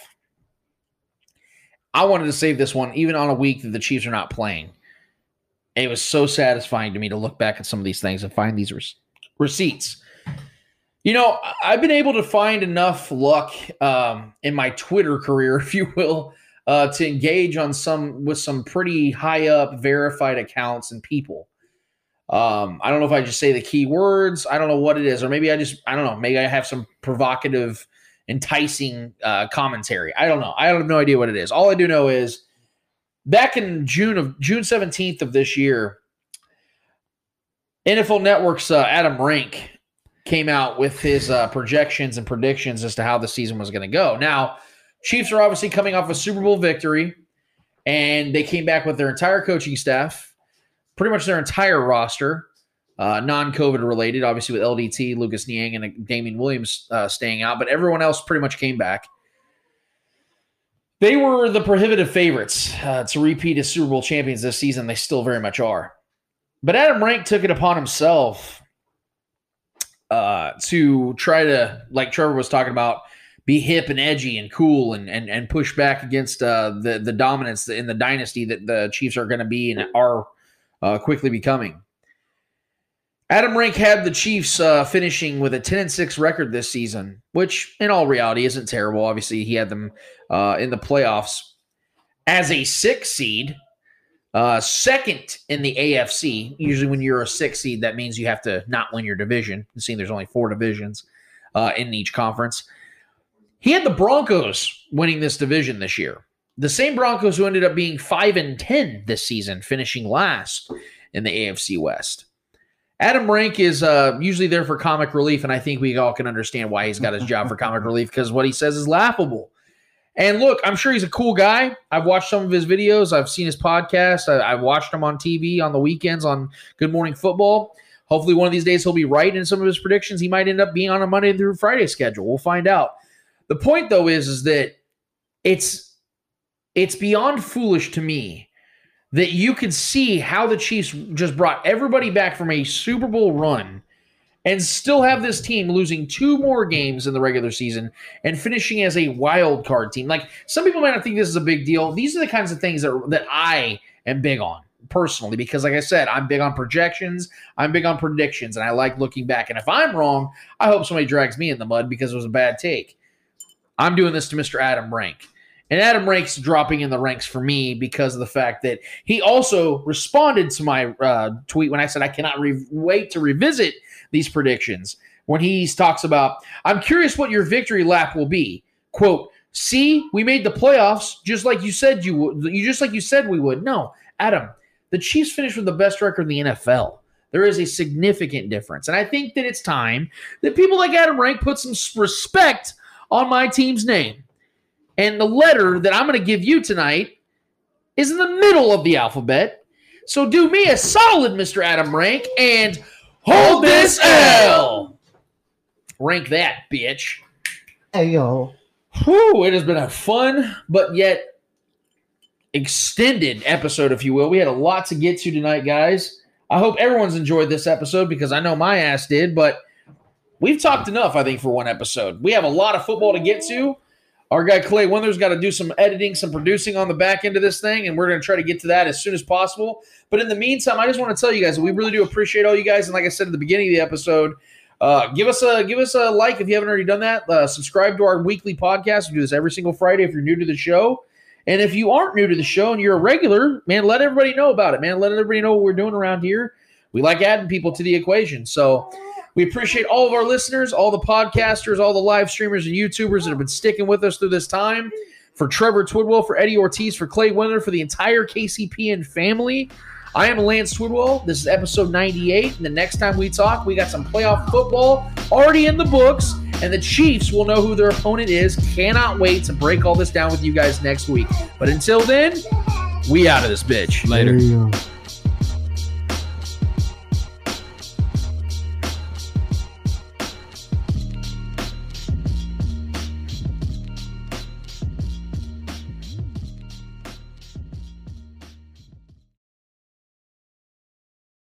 We're going to get out of this bitch. Thank you so much for listening, guys. See ya. You are tuned into the spoken I might actually stick. I might actually stick around for a little bit.